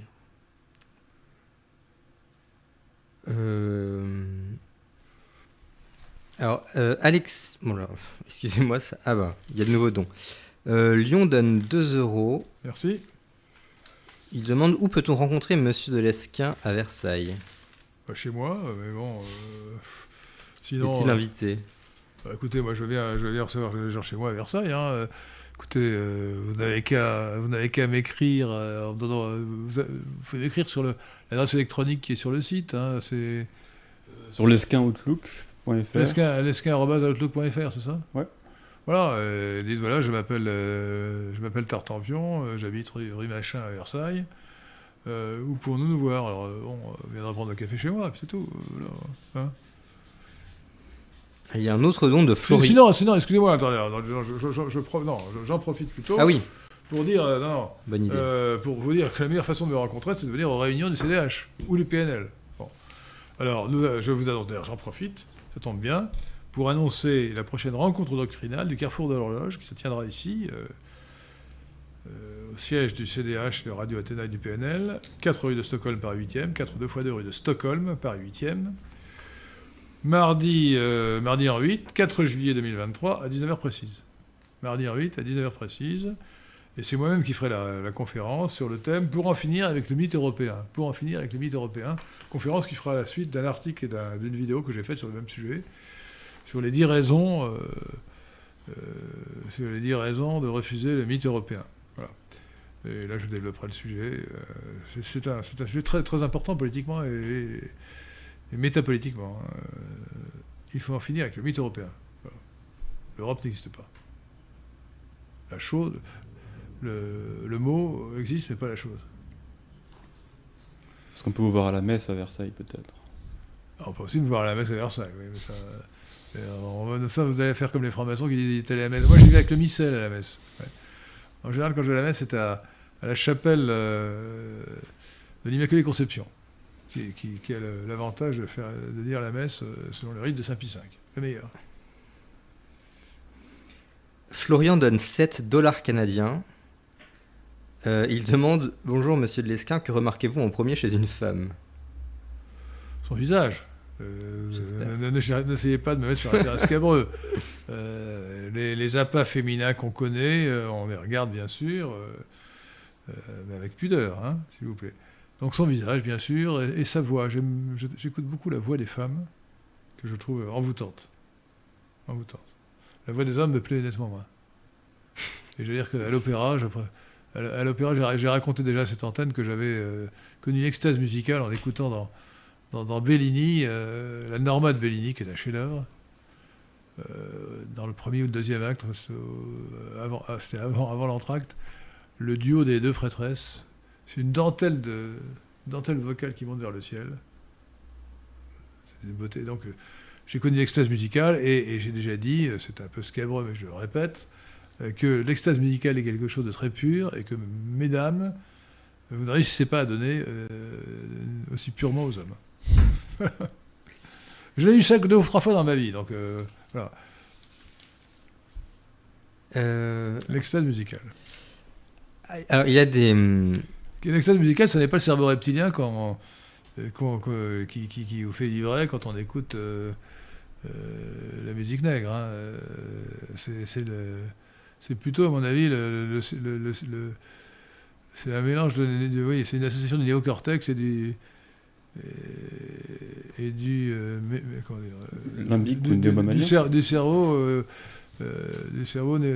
paléo-mammalien ou néo-mammalien, pas du cerveau reptilien.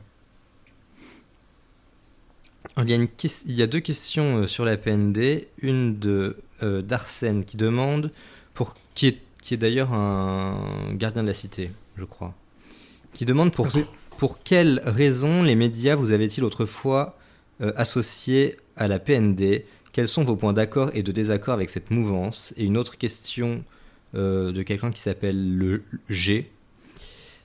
Pourquoi Alain de Benoît est-il devenu un homme de gauche? Je crois qu'Alain de Benoît a toujours été un homme de gauche. Alors avant de répondre à la question sur l'association qui a été faite, vous n'étiez pas né, Maurice Seclin, vous n'étiez pas né, Pierre de Tyremont, c'était en 1979. En 1979, il y a eu une campagne extravagante qui a duré, enfin, qui a traversé le monde entier, sur le thème poussé en France d'un courant néo-nazi qui s'appelle la Nouvelle Droite. Bon. Et pour faire gros, on a ajouté le Club de l'Horloge. Je reviendrai sur le sujet, mais bon. Alors, pourquoi est-ce que la PND est infecte et pourquoi j'ai longtemps cru qu'on pouvait, non pas s'associer, mais avoir une alliance stratégique avec elle, bien à tort. D'abord, elle est européiste, antinationale. Bon. Donc cosmopolite, objectivement cosmopolite. Elle est à la fois cosmopolite et collectiviste. C'est-à-dire sur le graphique à deux dimensions du clivage droite-gauche, elle est au-dessus de la ligne, ou plutôt en dessous de la ligne pour le cosmopolitisme, et nettement à gauche pour le collectivisme. Non, elle est antichrétienne, donc elle rejette l'identité de l'Occident, qui est de la France, qui est une nation chrétienne, de l'Occident qui est une civilisation chrétienne. Elle est antilibérale, et donc je ne vois pas ce qu'on peut lui trouver de bien, quoi. Bon, elle a une influence désastreuse actuellement sur la jeunesse. Alors, j'ai longtemps cru qu'il pouvait y avoir des points communs, enfin, des points communs et des points d'accord. J'ai cru ça jusqu'en 2016. Je pensais naïvement que c'était des hommes d'honneur, et je me suis aperçu que c'était des hommes sans honneur. Pourquoi? Parce qu'ils dénoncent en principe l'égalitarisme. Bon. Ce qui devrait les situer à droite. Mais qu'en réalité, ça ne suffit pas, puisqu'ils sont collectivistes et ils sont cosmopolites. Donc leur position égalitariste n'a pas de sens. Enfin, plutôt est une fiction. Et ils se réclamaient de la tradition indo-européenne, mais je pense qu'une révision copernicienne de l'histoire des religions que nous sommes en train d'opérer, n'est-ce pas, montre que la tradition indo-européenne, elle se poursuit à l'intérieur du christianisme. C'est ce que j'ai montrait dans une conférence du 29 octobre dernier sur le thème « Les origines indo-européennes du christianisme ». Et donc, chercher les traditions indo-européennes dans les traditions populaires, c'est une erreur. Les traditions européennes peuvent éventuellement présenter en France, moins qu'ailleurs, moins qu'en Lituanie, des survivances païennes, mais il n'est même pas sûr d'ailleurs que ces survivances païennes, qui sont de toute façon marginales, soit indo-européenne, parce qu'avant l'arrivée des Indo-Européens, il y avait les deux couches précédentes de la population française et ouest-européenne, c'est-à-dire les paysans anatoliens qui sont arrivés il y a 6 000 ans, il y a 8 000 ans, et les chasseurs ouest-européens qui sont arrivés il y a plus de 30 000 ans. Et donc, rien ne dit que ces traditions populaires ne remontent pas plus haut que l'arrivée des Indo-Européens, qui ont commencé à arriver en moins 3000 avant Jésus-Christ, venus de la culture de Yamnaya, au nord de la mer Noire. Donc, alors, il faut savoir que la PND a évolué toujours dans le mauvais sens, hein, par candolisme et opportunisme. Au départ Alain de Benoît avait le mérite de faire... c'est un vulgarisateur, hein. Son ex-ami Guillaume Fay le surnommait le philosophe du copier-coller. Bon. Il n'y a pas une idée originale chez Alain de Benoît. Hein.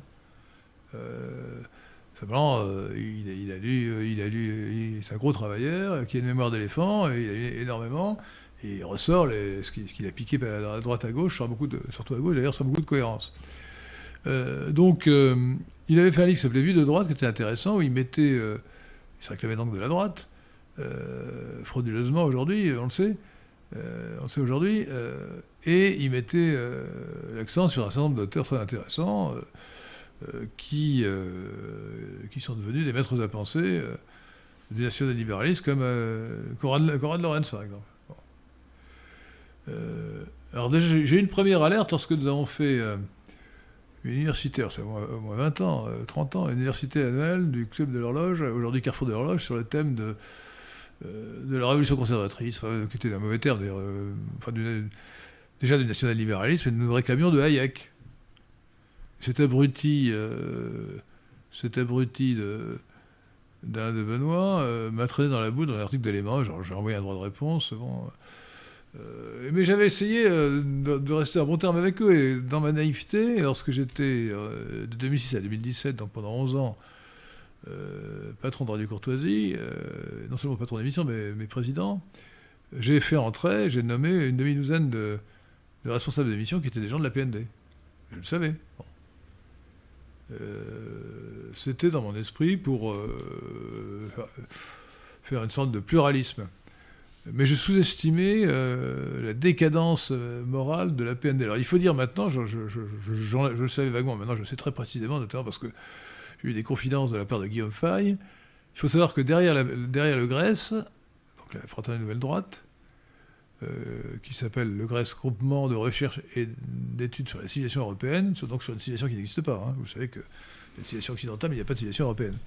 Derrière le GRECE d'Alain de Benoît, créé vers 1971, il y a une société secrète, alors qui n'est pas la franc-maçonnerie, parce qu'elle est vraiment secrète, qui s'appelle la Sodalité, ou en latin la Sodalitas. Alors est-ce qu'elle a quelques centaines de membres, ce sera le corps maximum, plutôt quelques dizaines probablement, qui pratiquent des rites d'initiation, des cérémonies rituelles néo-païennes et néo-hitlériennes, avec la force tour de Yule et croix gammée, qui pratique aussi le serment d'obédience. Obédience veut dire obéissance. Et donc ça, on l'appelait autrefois la centrale, mais la réalité, la centrale, c'est une société secrète qui s'appelle la Sodalitas, Sodalité. Bon. Qui est donc néo-SS. Donc la PND est crypto-néo-SS. Excusez-moi de ces deux suffixes, mais elle est néo-SS et crypto parce qu'elle le cache, évidemment. Alors néo-SS, elle a été fondée, le GRECE a été fondé à l'initiative d'anciens SS. J'en ai connu deux. Anciens SS ou assimilés. Alors, celui que j'ai connu, qui était d'ailleurs fort sympathique, qui était un homme d'honneur, qui s'était battu sur le front de l'Est, c'était Pierre Lagny, alias Pierre d'Aribert, qui était un industriel qui vivait en Belgique et qui a financé le GRECE. Puis il y avait aussi Giorgio Locchi, qui est mort aujourd'hui, donc un hitlérien italien. Et ensuite, pratiquement à la naissance du GRECE ou juste après, est arrivé Olivier Mordrel. Olivier Mordrel de son prénom, Olivier Mordrel, M-O-R-D-R-E-2-L-E, qui était le fondateur et le Führer du parti indépendantiste hitlérien breton pendant la Seconde Guerre mondiale. Alors évidemment, à la Libération... Olivier Mordrel s'est réfugié en Amérique latine, chez Stroessner au Paraguay ou en Argentine, avant de revenir lorsqu'il y a eu une amnistie en 1971 pour participer à la naissance ou... je n'ose dire qu'il l'a mis sur les fonds baptismaux parce que ce serait plutôt un baptême païen, néo-païen. Et alors j'ai entendu dire qu'il y avait un autre qui était un gars d'Uzdek qui était surnommé aujourd'hui la DGSE, service secret français, qui était surnommé Dalmas, mais je ne sais pas comment il s'appelait réellement. Bon, et donc c'était plusieurs anciens SS qui étaient là, qui voulaient perpétuer leur doctrine. Il faut savoir, pour comprendre les choses, il faut savoir que Hitler, il n'y avait pas de... La mouvance hitlérienne était idéologiquement hétérogène. Hitler avait ses idées... Mais tout ce qu'il demandait à ses disciples, à ses fidèles, c'est qu'ils lui voient une fidélité, une obéissance sans borne, qu'ils fussent antijuifs, et donc racistes. Mais pour le reste, ils pouvaient soutenir les théories qu'ils voulaient. Donc Rosenberg a fait le mythe du XXe siècle avec sa propre théorie païenne. Walter Darré a écrit la doctrine du sang et du sol. Et Himmler, donc le chef de la SS, a développé une doctrine européiste, notamment parce qu'il y avait dans la SS beaucoup de non-Allemands, qui évidemment n'étaient pas attirés par le nationalisme allemand parce qu'ils n'étaient pas Allemands. Et ils ont créé, en se référant à Nietzsche, qui est quand même vraisemblable, parce que Nietzsche était judéo-servile au plus haut point. Je vous conseille de lire Horreur 205 pour vous en rendre compte. Donc, Nietzsche était nihiliste, judéo-servile, c'est l'horreur, Nietzsche. La beauté du style ne peut pas nous faire pardonner la vilenie, la nocivité de sa pensée. Et donc, cette mouvance néo-SS a voulu, a trouvé Alain de Benoît pour perpétuer la doctrine. Malheureusement, eux étaient des hommes d'honneur, ils avaient risqué leur vie, hein.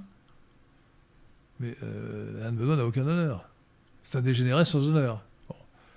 Bon. C'est quand même un gars qui a écrit, qui a défendu Massenet et la pédophilie, et qui a écrit qu'il était plus grave de regarder des séries américaines que de d'être victime, d'être l'objet d'un acte pédophile. C'est ça, là. Donc aujourd'hui, on a vraiment cette secte de la PND, c'est une secte qui est complètement dégénérée, qui a perdu tout le sens de l'honneur. Et j'en suis aperçu en 2016, lorsqu'ils ont monté contre moi une cabale, alors que je les avais installés dans plusieurs émissions.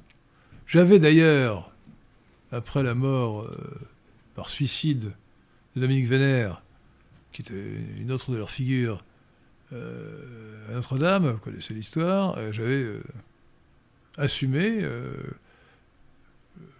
que c'était un acte d'honneur, j'avais défendu la mémoire de Dominique Venner sur ce plan, bien qu'il ne fût pas chrétien. Ils ne m'ont entendu aucun... J'ai même d'ailleurs été invité au colloque d'hommage à Dominique Venner, qui avait suivi quelques semaines après. Et ils n'ont entendu aucune rigueur. Bon. Alors aujourd'hui, la PND, il faut savoir ce que c'est, concrètement. Donc c'est le GRECE d'Alain de Benoît, à côté, avec une légère divergence, qui se réfère plutôt à Dominique Venner, l'Institut Iliade, de Philippe Conrad, TV Liberté, qui est une émanation de la PND, qui est dirigée par un certain Philippe Millot, et dont le financement est assuré, et le fonctionnement administratif est assuré par un certain Tristan Mordrel, que je connais bien. J'avais utilisé une fois pour les appels de fonds de Radio Courtoisie. Et Tristan Mordrel est le fils d'Olivier Mordrel. Olivier Mordrel. Et je peux vous dire, parce que j'en ai parlé avec lui, il partage entièrement les idées de son père. Donc c'est un nouveau hitlérien. Au passage, c'est assez amusant. Vous savez que si vous recevez un appel de fonds qui vient de Redon, on demande d'envoyer une lettre à Redon, c'est lui. C'est Mordrel. Bon. Et... c'est Mordrel qui a financé, enfin, avec les appels de fonds Zemmouride en faveur de la campagne de Zemmour pour la présidentielle de 2022, c'est Mordrel. Donc quand nous disions tout à l'heure que Zemmour était soutenu par des néo-hitlériens, vous voyez, c'est un bon exemple. C'est pas le seul. C'est pas le seul. Enfin, il ne travaillait pas gratuitement. Ah non, non, non, mais d'accord, mais enfin, il était sûrement rémunéré. Mais les néo-hitlériens de la PND ont investi, à l'époque, le parti Reconquête. Ils y sont encore. Je pense, par exemple, pour vous donner des noms précis, Philippe Schletter, qui est le neveu de Faurisson, Faurisson qui n'était pas lui-même hitlérien d'ailleurs, mais qui était simplement révisionniste, ou bien Grégoire Dupont-Tingo, voilà, deux exemples de gens qui ont un certain rôle dans l'appareil. Dans l'appareil du parti de Zemmour et qui sont de la PND. Alors il faut aussi citer, bien sûr, bien qu'il soit, je crois, en perte de vitesse ou quasiment sur le déclin, la formation dissidente Terre et Peuple de Pierre Vial qui était en mauvaise santé. Il faut citer la Nouvelle Librairie, qui est à la fois une librairie et une maison d'édition de François Bousquet, lequel est directeur de la revue Éléments, et puis les revues Éléments, bien sûr, et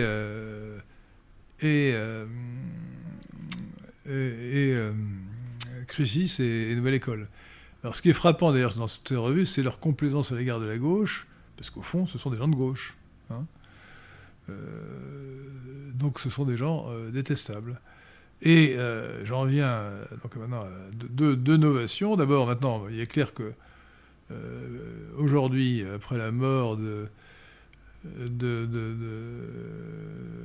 la femme qui avait, qui avait réussi à devenir président après moi, Dominique Paoli, Daniel Coll, alias Dominique Paoli, qui est morte en septembre 2021, me semble-t-il. C'est donc Jimmy Pearson, alias Pierre-Alexandre Bouclet, qui a pris le pouvoir à Radio-Courtoisie, et qui est président. Et Jimmy Pearson a fait autrefois, avant la loi Guesso de 1990, avec Tristan Mordrel, une revue révisionniste qui s'appelait L'autre histoire. Hein.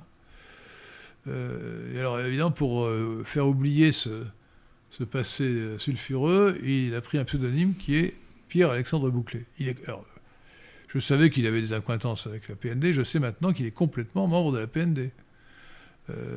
Donc, grâce à Pierre-Alexandre Bouclet et Jimmy Pearson de son vrai nom, la PND a mis la main sur Radio Courtoisie. Ce qui explique, par exemple, qu'ils aient viré pour l'organisation de la fête les catholiques traditionalistes de Chiré pour mettre la nouvelle librairie de François Bousquet.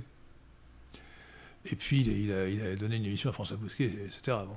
Donc maintenant, bon, de plus en plus, la majorité des patrons d'émissions ont été nommés par moi, Radio Courtoisie encore, mais l'orientation, c'était clairement PND. Bon. Et puis maintenant, j'ai découvert les horreurs, grâce à vous, Lucien Le Gallec, grâce à un ami, Lucien Le Gallec, que Pierre Romationnet, l'âme damnée, le mentor, la tête pensante de Jordan Bardella, était un adepte de la PND. C'est clair et net, il a fait un article qui est typique, d'ailleurs qui reprend le dernier mot d'ordre de la PND. Je crois que le dernier mot d'ordre, c'est l'utopie. Voilà. Et Pierre Romationnet, donc, il faut le dénoncer. Il faut quand même que l'on sache. J'espère que ça va revenir aux oreilles de Marine Le Pen et qu'elle saura que c'est compromettant. Aujourd'hui, Pierre Romationnet, qui a longtemps été l'assistant parlementaire, l'assistant et la tête pensante de Jordan Bardella, s'est vu confier la tête des jeunes, je ne sais pas quel est le terme, le mouvement des jeunes du RN. Bon. Et ils ont créé une espèce d'école de pensée, de structure de formation. Ils ne pouvaient pas l'appeler Athéna, parce que le nom était pris, donc ils l'ont appelé Emera. Ils ont été chercher. Alors ça, c'est typique du Grèce, qui veut faire croire par les références à la Grèce, qui veut faire oublier qu'en réalité, sa référence est purement germanique. Hein. Et d'où le nom de Grèce. Et alors, donc, ils ont appelé ça Emera, l'association où quel terme exact Campus. Le campus Emera. Alors, c'est un mélange d'américanisme, le mot campus, et de. Oui, c'est vrai. C'est graisseux. Emera est une déesse peu connue. Ils sont allés chercher ça dans. Je veux dire, comme ils ont vu qu'ils auraient appelé ça Athéna si nous n'étions pas là. Hein. C'est clair. Mais alors justement, est-ce que vous n'avez pas peur qu'on. Et le premier orateur du premier campus, de la première réunion du campus Emera, c'était qui? François Bousquet. Donc honnêtement, alors le RN est censé être nationaliste ou national, et donc confier les commandes de la formation des jeunes à des européistes antinationaux, c'est une aberration, un scandale. Et puis surtout, j'espère que Marine Le Pen saura que Jordan Bardella a mis à la tête des jeunes du RN un crypto-néo-SS en la personne de Pierre Romationnet, adepte de la PND. Alors pour l'élection de 2027, il est temps qu'elle fasse le ménage. Il faut renvoyer Pierre Romationnet aux oubliettes. Hein. Il est dangereux idéologiquement, mais il est dangereux politiquement. Parce qu'il faut clamer. Oui, aujourd'hui, le président, le chef, le Führer des jeunes du RN est un néo-hitlérien, en tout cas appartient à un courant néo-hitlérien qui est la PND. Il s'appelle Pierre Romationnet. C'est grave. C'est grave. Et donc, si vous avez votre carte ORN, ce qui est d'ailleurs très bien, ça arrive à des gens très bien, eh bien, faites savoir que ce Tionnet doit partir. Hein. Ou en tout cas, vous devez revenir au minimum à la base. Il faudrait expliquer à Jordan Bardella qu'il surestime Tionnet, qui est un semi-savant, qui a beaucoup lu, mais qui est incapable d'avoir une pensée originale. Hein. Alors je vous avoue qu'il y a beaucoup de questions. Il reste moins d'une demi-heure d'émission. Faites une sélection. Oui, mais alors il y a aussi beaucoup de dons. Et avant tout, il y a quelqu'un qui... Commençons par les dons. Alors, encore avant ça, il y a quelqu'un qui nous calomnie. Alors, je l'aurais simplement censuré en temps normal, mais il va prétendre que la censure est une preuve qu'il a raison. Il dit que nous ne répondons pas aux questions. Alors, personnellement, je n'ai pas vu passer ces questions à propos de la franc-maçonnerie, parce que nous sommes nous-mêmes francs-maçons. Alors, je vais quand même le bannir, mais pour le faire mentir, dites un peu de mal de la franc-maçonnerie. Alors, je n'ai pas vu de questions. J'ai d'ailleurs répondu souvent à la franc-maçonnerie, ça ne me gêne absolument pas. Je ne suis pas franc-maçon, je ne l'ai jamais été, je ne le serai jamais. D'abord parce que je suis chrétien, mais même si je ne l'étais pas, parce que l'idée de me réunir dans une société semi-secrète et de pratiquer le secret maçonnique pour faire une cabale contraire à l'intérêt national me paraît tout à fait déplacée. Surtout qu'aujourd'hui, malgré les dernières déclarations dans le Figaro, il y avait une page du grand maître du Grand Orient de France où il parle quand même de communauté nationale. Dans l'ensemble, la franc-maçonnerie, aujourd'hui, joue un rôle essentiellement néfaste et négatif. Elle a toujours été antichrétienne, mais elle n'était pas antinationale. Elle était même largement anticosmopolite. Je vais citer souvent l'émigration de Paul Doumer. Donc, aujourd'hui, la franc-maçonnerie est une des trois coteries majeures qui servent de point d'appui à l'oligarchie cosmopolite. Alors, je schématise, je récapitule le dispositif politico-idéologique du monde actuel. Il y a la superclasse mondiale, qui a comme idéologie le cosmopolitisme. Dans chaque pays, elle est représentée par une oligarchie, qui est évidemment cosmopolite. Cette oligarchie cosmopolite s'appuie en France sur trois coteries majeures, par ordre hiérarchique de puissance, la coterie juive, la coterie homosexuelle LGBT et la coterie maçonnique. Aujourd'hui, la coterie maçonnique, qui était sous la Troisième République de loin la plus importante, qui est devenue plus importante avec Macron, d'ailleurs, n'est quand même pas aussi importante, puisque Macron est franc-maçon, bien entendu, c'est clair. Hein. Enfin, écoutez, je n'appartiens pas à la même loge que lui, mais bon... forcément, parce que pour éviter je fais une mauvaise plaisanterie, mais comme cet imbécile est capable de croire que je suis franc-maçon. Donc je ne suis pas franc-maçon, et je n'aime pas la franc-maçonnerie. Et aujourd'hui, je pense qu'il faut, refuser l'influence maçonnique en France et la combattre, voilà. Est-ce que la démocratisation des délires idéologiques tend à réduire l'importance des coteries ? Parce que finalement, aujourd'hui, on peut croiser n'importe qui défend les pires idées cosmopolites. Ah bah, oui, mais il ne fait que relayer. Non, les coteries juives, ces trois coteries jouent un rôle majeur, majeur pour appuyer l'oligarchie cosmopolite. Non. Majeur. Alors le compte du... pour la première, la coterie juive, écoutez, c'est elle qui a mis en place la religion de la Shoah. D'où le théorème du grand remplacement. Même si vous n'êtes pas mathématicien, vous savez ce que c'est qu'un théorème. Je rappelle le théorème du grand remplacement, qui est le suivant. Le grand remplacement de population est la conséquence de l'immigration, c'est évident. L'immigration est la conséquence de l'antiracisme, c'est évident, parce que s'il n'y a pas d'antiracisme, on ne laisserait pas venir les immigrés. Troisièmement, et donc, conclusion... troisièmement, l'antiracisme... et la conséquence de la religion de la Shoah. C'est la religion de la Shoah qui empêche de combattre l'antiracisme et qui est le socle qui dès qu'on commence à parler de race, on vous traite de... On vous pratique la réduction ad Hitlerum, la réduction à Hitler, et on vous dit que vous êtes nazi. Bon. Hitlérien.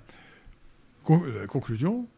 Donc, le grand remplacement est la conséquence de l'immigration, l'immigration est la conséquence de l'antiracisme, l'antiracisme est la conséquence de la religion de la Shoah, donc le grand remplacement est la conséquence de la religion de la Shoah. Théorème du grand remplacement. Le comte du Monténégro, qui est commandeur de la cité, qui est le degré le plus élevé parmi nos bienfaiteurs. La hiérarchie des bienfaiteurs. Il vous demande... Les donateurs, plutôt. Parce qu'il y a un bienfaiteur de la cité aussi. Donc, gardien de la cité, bienfaiteur de la cité, commandeur de la cité. Il vous demande à quoi fait référence l'horloge dans le nom du carrefour de l'horloge. Très simple. L'horloge qui était dans l'appartement d'Yvan Blot, quand nous avons... c'est dans l'appartement d'Yvan Blot, mais dans l'appartement qu'on nous avait prêté, je ne sais plus très bien. En tout cas... nous avons débattu des noms pendant très longtemps, ça nous a pris une bonne heure, du nom qu'il fallait donner à notre association. Et nous avons évoqué deux idées que nous avons écartées. La première idée était de prendre des termes abstraits comme perspective et réalité. Vous voyez, nation, ça aurait pu être nation et liberté. N'y avions pas pensé. Et la deuxième idée, c'était de se référer à un auteur, mais lequel Tocqueville a des défauts. On avait avancé Tocqueville, j'ai dit que, à mon avis, c'était une erreur, que Tocqueville avait des bons côtés, mais aussi de mauvais. Et puis, se référer à un auteur, ça restreint en quelque sorte le spectre de la pensée. Et nous avons 10 mètres de la pensée, au moins. Donc, donc, nous avons décidé de choisir un terme neutre. Et donc, comme il y avait un objet qui était l'horloge, c'est un instrument familial et sympathique qui marque le temps qui passe. Donc, c'est le symbole du temps qui passe, du destin, du passé. C'est un symbole, un symbole sympathique. Nous avons pris le nom de cercle de club de l'horloge. J'ai dit à l'époque que je voulais plutôt cercle, parce que club était un mot anglais. On m'a objecté que cercle de l'horloge, on aurait pensé au cercle qui entoure le cadran. Alors j'ai battu en retraite et je n'ai pas pensé à Carrefour. Et c'est en 2015 que nous avons décidé de changer club par Carrefour, ce qui évidemment nous permet de nous débarrasser d'un mot anglais et qui de plus signifie que nous voulons faire venir des gens très variés, comme nous voyez dans les rencontres du jeudi, du Carrefour de l'horloge qui ont lieu le jeudi, et des fois par mois en général. Voilà. Et donc c'est un terme neutre qui n'a pas de, en dehors du fait que l'horloge est un symbole sympathique, qui n'a pas de poids idéologique particulier. Lucrétien pharisien donne 2 €. Pharisien, quelle horreur. Curieux pseudonyme. Cher monsieur de Lesquin, que pensez-vous du suffrage universel? Si on l'abolit, quels devront être les critères pour obtenir le droit de vote? Mais je ne suis pas partisan d'abolir le suffrage universel. Je pense qu'au stade où nous sommes, le suffrage universel est la meilleure formule. Le suffrage censitaire, toute formule qui restreindrait le suffrage universel, aboutirait à renforcer le pouvoir de l'oligarchie. Il faut non seulement... Tout dépend où on place le seuil, on pourrait exclure simplement les inactifs. Pourquoi exclure les inactifs? Alors, les retraités devraient être... non, franchement, non. Alors écoutez, moi, en revanche, ça fera partie de notre nouvelle version du programme du PNL. Je suis partisan de réviser sérieusement la composition du corps électoral. Alors bien sûr, en retirant le vote pour les élections françaises aux habitants ou aux nationaux des territoires extérieurs. Hein. Les Martiniquais votent pour la Martinique, mais pas pour la France, hein, par exemple. Et même les Corses. Hein. Que les Corses votent pour la Corse, pas pour la France. Et donc, deuxièmement, il faut... autre restriction du corps électoral... bien sûr, les délinquants. Il faut cesser de faire voter les gens dans les prisons. Une aberration complète. Hein. Il faut instituer le suffrage familial, le vrai suffrage universel intégral, c'est-à-dire que les parents doivent voter pour leurs enfants. Bon. Avoir une voix par enfant. Bon. Alors si on est égalitariste un peu, quand même, pas trop, mais un peu, on pourrait dire que la mère doit voter pour les filles... et de père pour les fils, mais bon, l'idéal serait quand même qu'il y ait un chef de famille et que le chef de famille vote pour tout le monde, sauf éventuellement pour sa femme, si c'est l'homme qui est chef de famille. Voilà. Donc, que dire encore? Alors, je pense que les Français de l'étranger ne devraient pouvoir voter que par procuration, soit ne devraient pas pouvoir voter à l'étranger. Ils devraient pouvoir voter soit en s'inscrivant quelque part en France, s'ils se trouvent de passage en France à ce moment-là, soit par procuration. Mais ils sont détachés de la France, ils vivent à l'étranger, et donc il faut qu'ils aient un répondant en France qui est leur procurateur, l'homme qui votera pour eux par procuration. Joconde donne 4000, comment ça s'appelle, des florins hongrois. Florine, c'est florin. Florin hongrois. Florine, c'est la traduction de florin en hongrois. Donc on dit florin en français. Qui valent un peu plus de 10 €, j'ai vérifié. Et il vous demande, attention c'est technique, un caucasoïde juif car sa grand-mère maternelle est juive, ou musulman car son grand-père paternel l'est, mais avec 3 grands-parents français de sang, est-il un français de sang? Et peut-on voter pour lui à une élection présidentielle? Alors, attendez, c'est un peu compliqué. Le critère de... Donc, il y a 2 exemples. Français de sang. Un français de sang, c'est un français de nationalité, de race caucasoïde, dont la majorité des ancêtres en l'an 1000 étaient sujets du royaume de France ou des provinces annexé à la France par la suite et qui en fera encore partie. Voilà la définition complète. Bon, donc, si les trois quarts juifs, il n'est pas français de sang. Non, un quart. Bah, un quart, bien sûr, aucun problème. Hein. Mais par sa grand-mère maternelle, par exemple. Ça ferait de lui... Mais non. Selon les règles... Non, mais les règles talmudiques sont pour nous sans intérêt. Bien sûr. Ça n'a aucun intérêt. Aucun intérêt. Le fait qu'il soit considéré comme juif par les juifs ne nous importe pas. Nous n'appliquons pas la loi du Talmud. J'ajouterais même qu'un homme sensé ne peut qu'avoir du mépris pour le Talmud. Le Talmud, c'est un tissu de sophismes et d'insanité haineuses écrites par des cinglés. Et je vous ressortirai ce qu'a dit Ernest Renan sur le sujet, mais il était encore plus sévère que moi. Hein. Jérôme Bernard donne 5 euros. Merci. Pensez-vous que Jean-Luc Mélenchon essaye de piéger François Ruffin afin de remettre en piste Quatennens pour la prochaine présidentielle ? Bon, écoutez, franchement, Quatennens, avec la casserole qu'il a, il ne peut pas se présenter à l'élection présidentielle. C'est pas il semble. Hein. Les femmes battues ne voteront pas pour lui, hein, non, franchement. Bon, cela dit, bon, qu'est-ce qu'il a fait ? Il a des gifles à sa femme. Hein. Bon, oui, apparemment. C'est très mal, moi j'avais fait ça. C'était dans une situation très difficile. Maurice Seclin, j'espère que vous n'avez pas fait de choses pareilles. Ah non, jamais. Hein, voilà. Et si ma femme me donne une gifle, je lui tends l'autre joue. Ça n'est jamais arrivé, rassurez-vous. Philou donne 2 euros. Il demande que pensez-vous de l'écrivain Saint-Loup Marc Augier ? Je trouve que c'est un écrivain... Bah oui, c'est un ancien SS. Oui, c'est un ancien SS, c'est un homme d'honneur. Hein. Donc j'en pense du bien, voilà, bien que je n'aurais pas participé comme lui, même si j'en avais eu la capacité physique. Je crois qu'il était dans la SS, il était dans la division Charlemagne, il me semble. Hein. Ouais. Oui, non, ce sont des gens d'honneur. Rien à voir avec les dégénérés qui sont à la PND actuellement. Hein. Ils ont gardé le mauvais côté de la SS sans avoir le bon. C'est la SS sans l'honneur. Les engagés de la SS se sont principalement engagés par anti-bolchevisme. Il fallait le faire, c'était quand même courageux. Oui. Le front de l'Est, c'était terrible. Ce que je veux dire, c'est que... Ce sont d'ailleurs des Français de la division Charlemagne qui ont défendu Hitler jusqu'au bout à Berlin. Hein. Ah non, c'était des héros. Mais même des héros dévoyés, si vous voulez, mais des héros quand même. Même idéologiquement, quoique le national-socialisme ne soit pas de droite, il y avait quelque chose de droitier d'une certaine manière. Alors, dans le fait de s'engager. Socialiste national. Si le socialiste national ne soit pas de droite, il y avait quelque chose d'une certaine manière de droitier dans le fait de s'engager principalement par anti-bolchevisme. Mais non, pas du tout, pourquoi ? C'est pas parce qu'on est anti-communiste qu'on est de droite. Bah, franchement, non. Les fascistes étaient de gauche tout en étant. La gauche, à l'intérieur de la gauche, il y a des ennemis irréductibles comme les fascistes ou les communistes. Certes.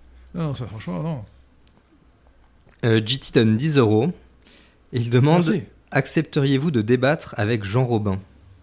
Oui, pourquoi ? Oui, sur quel sujet ? Bah, bonne question.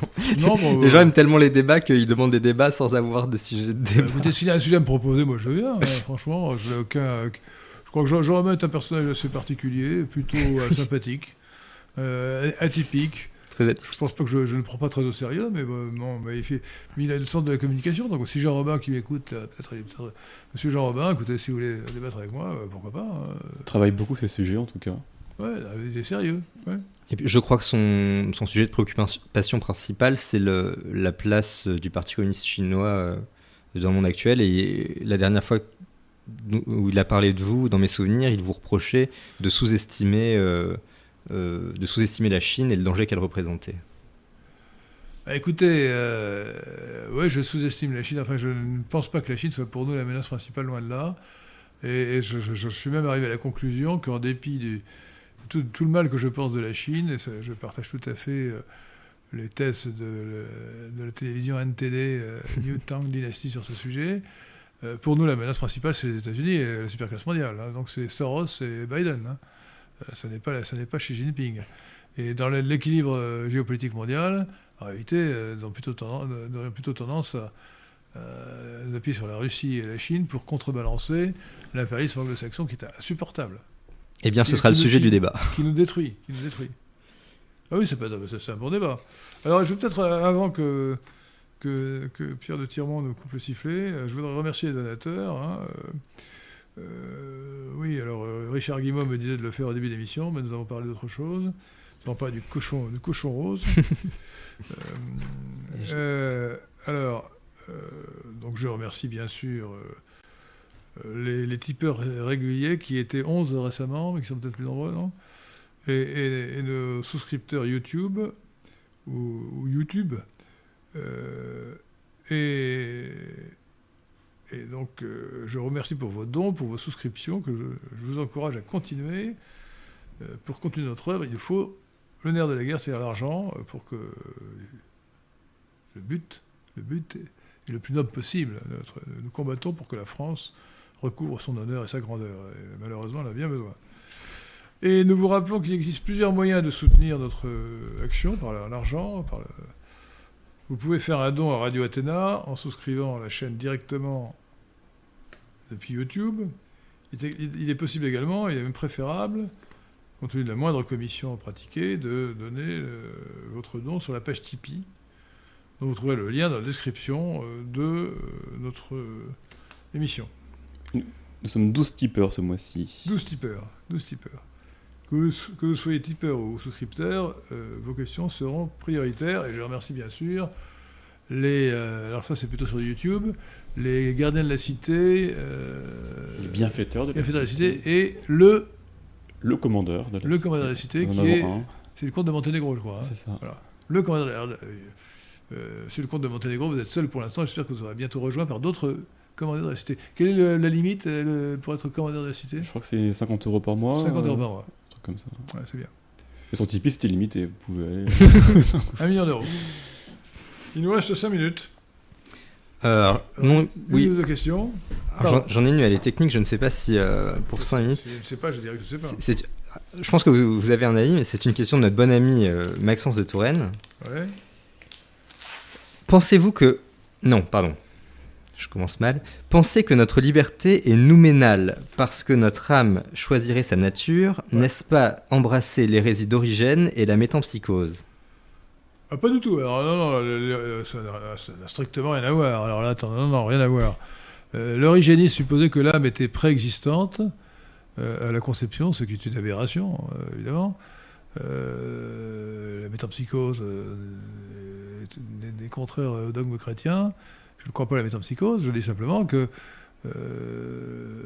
avant de se constituer par la conception, l'âme, enfin pas avant, non, au moment où elle se constitue par la conception, l'âme choisit son destin, en quelque sorte, en tout cas choisit son destin phénoménal, son existence phénoménale, par la conception crée une âme qui est un noumen, une chose en soi, et qui est associée donc par le phénomène à un ADN, une réalité physique, qui est déterminée.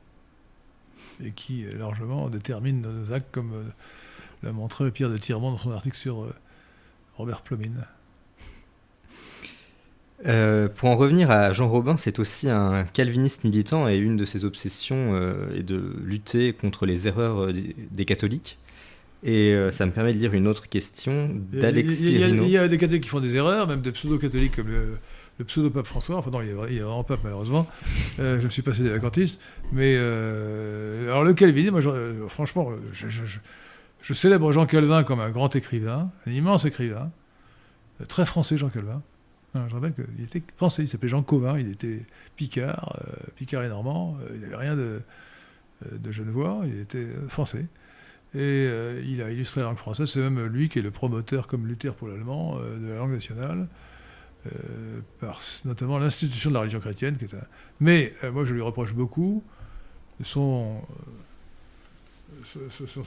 retour à l'Ancien Testament, hein, qui était une aberration. Comment les protestants, d'ailleurs, Luther et Calvin, rejettent les livres dits deutérocanoniques parce qu'ils ne sont connus qu'en grec, alors que je sache que le Nouveau Testament est écrit entièrement en grec. Donc c'est une aberration. Ça me permet de lire une question d'Alexis Rino, qui demande comment expliquez-vous l'adoration des saints dans le catholicisme et son refus de la part des protestants. Ah, c'est une hérésie. D'ailleurs, excusez-moi, je rectifie. L'adoration des saints est absolument contraire au catholicisme. On n'adore pas les saints, on leur rend un culte du lit et pas de l'âtrie. Il y a une différence fondamentale entre l'adoration, on n'adore que Dieu, pas les saints. Pour les saints, on a un culte du lit. De respect, d'affection, mais pas d'adoration. L'adoration est réservée à Dieu, aux trois personnes de la divinité. au Père, au Fils et au Saint-Esprit. Donc, écoutez, les protestants, alors c'est surtout vrai d'ailleurs de calvinistes, qui ont refusé, qui étaient iconoclastes aussi. Enfin, ils ont fait un retour judaïsant tout à fait déplorable. Une dernière question, et puis nous allons lever la séance, puisque nous sommes arrivés au terme de 2 heures qui nous est fixée par Odyssée et par Pierre de Tyremont. Gorgidas demande est-ce trahir sa patrie de vouloir travailler en Suisse après ses études? Bon, bien sûr que non, c'est pas trahir sa patrie que de travailler à l'étranger. Non. En revanche, il faut revenir régulièrement en France, il faut voter en France, il faut rester français. J'aime bien la Suisse, mais je suis français. Voilà. Non, la Suisse est un beau pays, mais ça n'est pas la France. C'est pas du niveau civilisationnel de la France. Hein. La Suisse est une province qui réussit. Voilà. C'est surtout très joli. C'est même beau, mais c'est pas plus beau que la France. La France a des paysages absolument magnifiques. Mais ceux de Suisse sont mieux préservés souvent, malheureusement. Les paysages français sont massacrés. Ah oui, et encore, oui, pour l'instant, les Suisses sont gardés des éoliennes, parce qu'ils ont la démocratie locale qui bloque les éoliennes, donc ils ont moins massacré les paysages. Bien, écoutez, chers amis, auditeurs de Radio-Ténin, donc rendez-vous pour ce qui me concerne dans 2 semaines. Rendez-vous mardi prochain. Et rendez-vous, pas mardi, mardi en 8. Mardi 3 juillet, à 19h ici. L'entrée, les participations frais 5 €. Il y aura une conférence que je ferai sur le thème « Pour en finir avec le mythe européen ». Et ensuite, il y aura un pot amical, comme on dit. La réunion se poursuivra autour d'un verre amical. Donc venez nombreux. Et j'espère que les filles seront aussi nombreuses que les garçons, ou les dames aussi nombreuses que les hommes, parce que pour l'instant, je trouve qu'il y a une surreprésentation masculine. Je ne suis pas partisan de la parité à tout craint, mais quand même. Hein. Voilà. Eh bien, écoutez, merci Pierre de Tyremont, merci Maurice Seclin, et donc rendez-vous le plus nombreux possible. Je vous donne rendez-vous pour le mardi 4 juillet, 19h, 4 rue de Stockholm, Paris 8e.